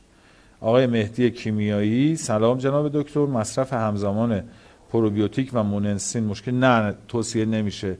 موننسین هم نبایستی استفاده بکنید. آقای عبدالله آبادی در کارخانه خوراک دام تحت تیمار حرارتی conditioner آیا پروبیوتیک؟ ب... نه احتمال داره نمونه. بنابراین سوش‌هایی رو شما باید بگیرید که بهتون بگن اینا مقاوم به حرارت هم. مثلا همین مخمرها سوشایی رو دارن که مقاوم به حرارت نیستن.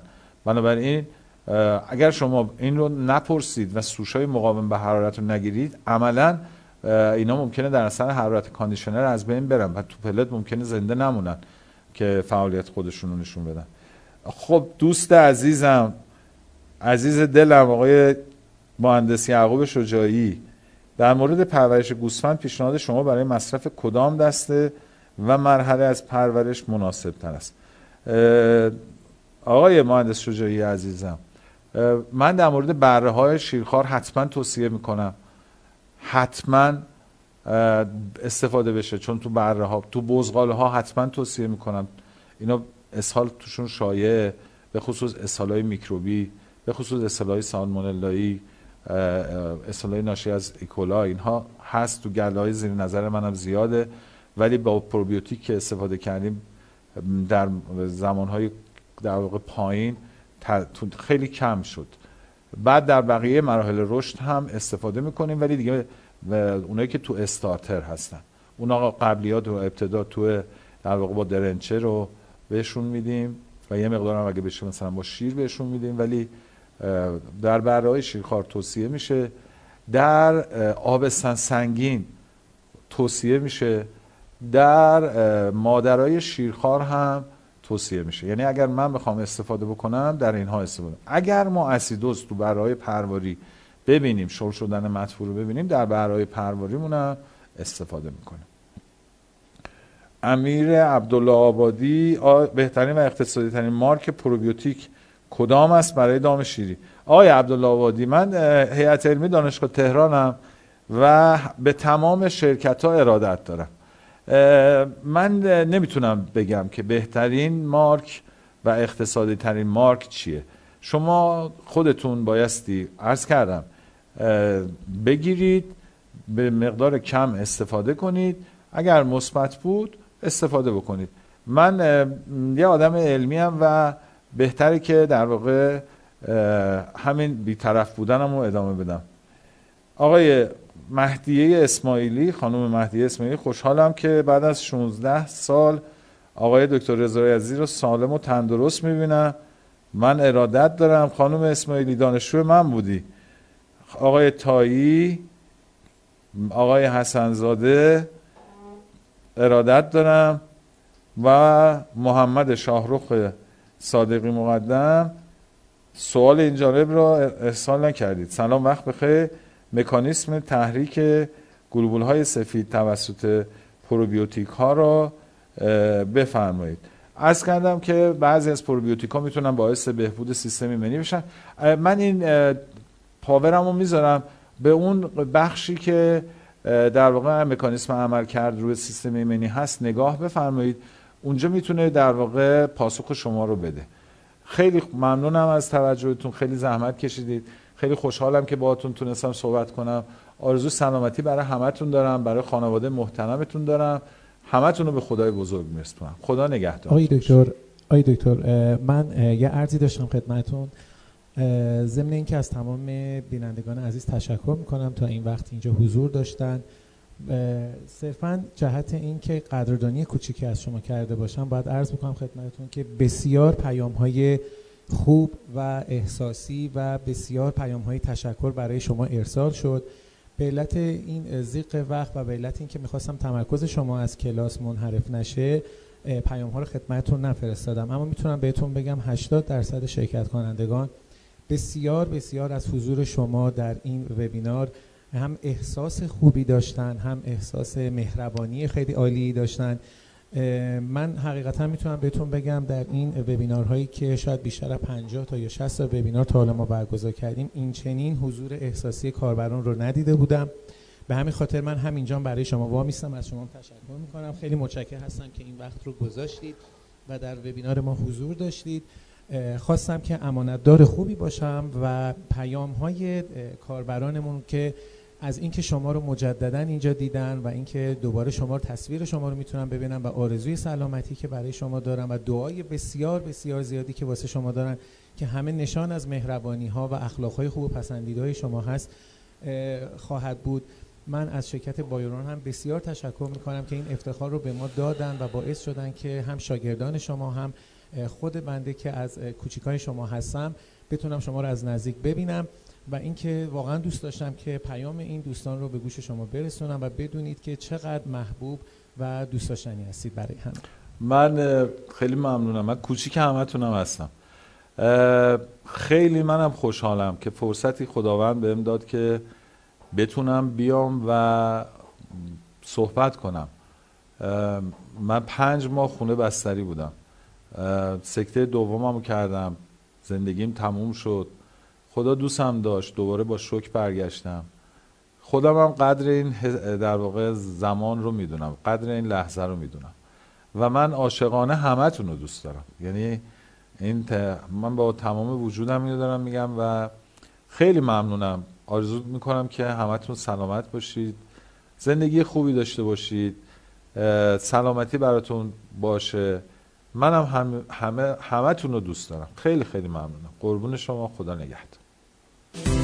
با پروبیوتیک بایران مصرف آنتی بیوتیک هم کمتر شده و مرغ و تخم مرغ سالمتری هم تولید می‌کنم با پروبیوتیک بایوران که تو خوراک دامم هست هم تولیدم بهتر شده هم دامم سالمتره. با پروبیوتیک بایوران ماهی سالمتری تولید می‌کنیم و سودمونم بیشتر شده. با کود و آفت کشهای زیستی بایوران تولیدم بیشتر و محصولم سالمتر و ارگانیک شده. خوراک سالم محصول سالم غذای سالم. بایوران تجربه زندگی سالم.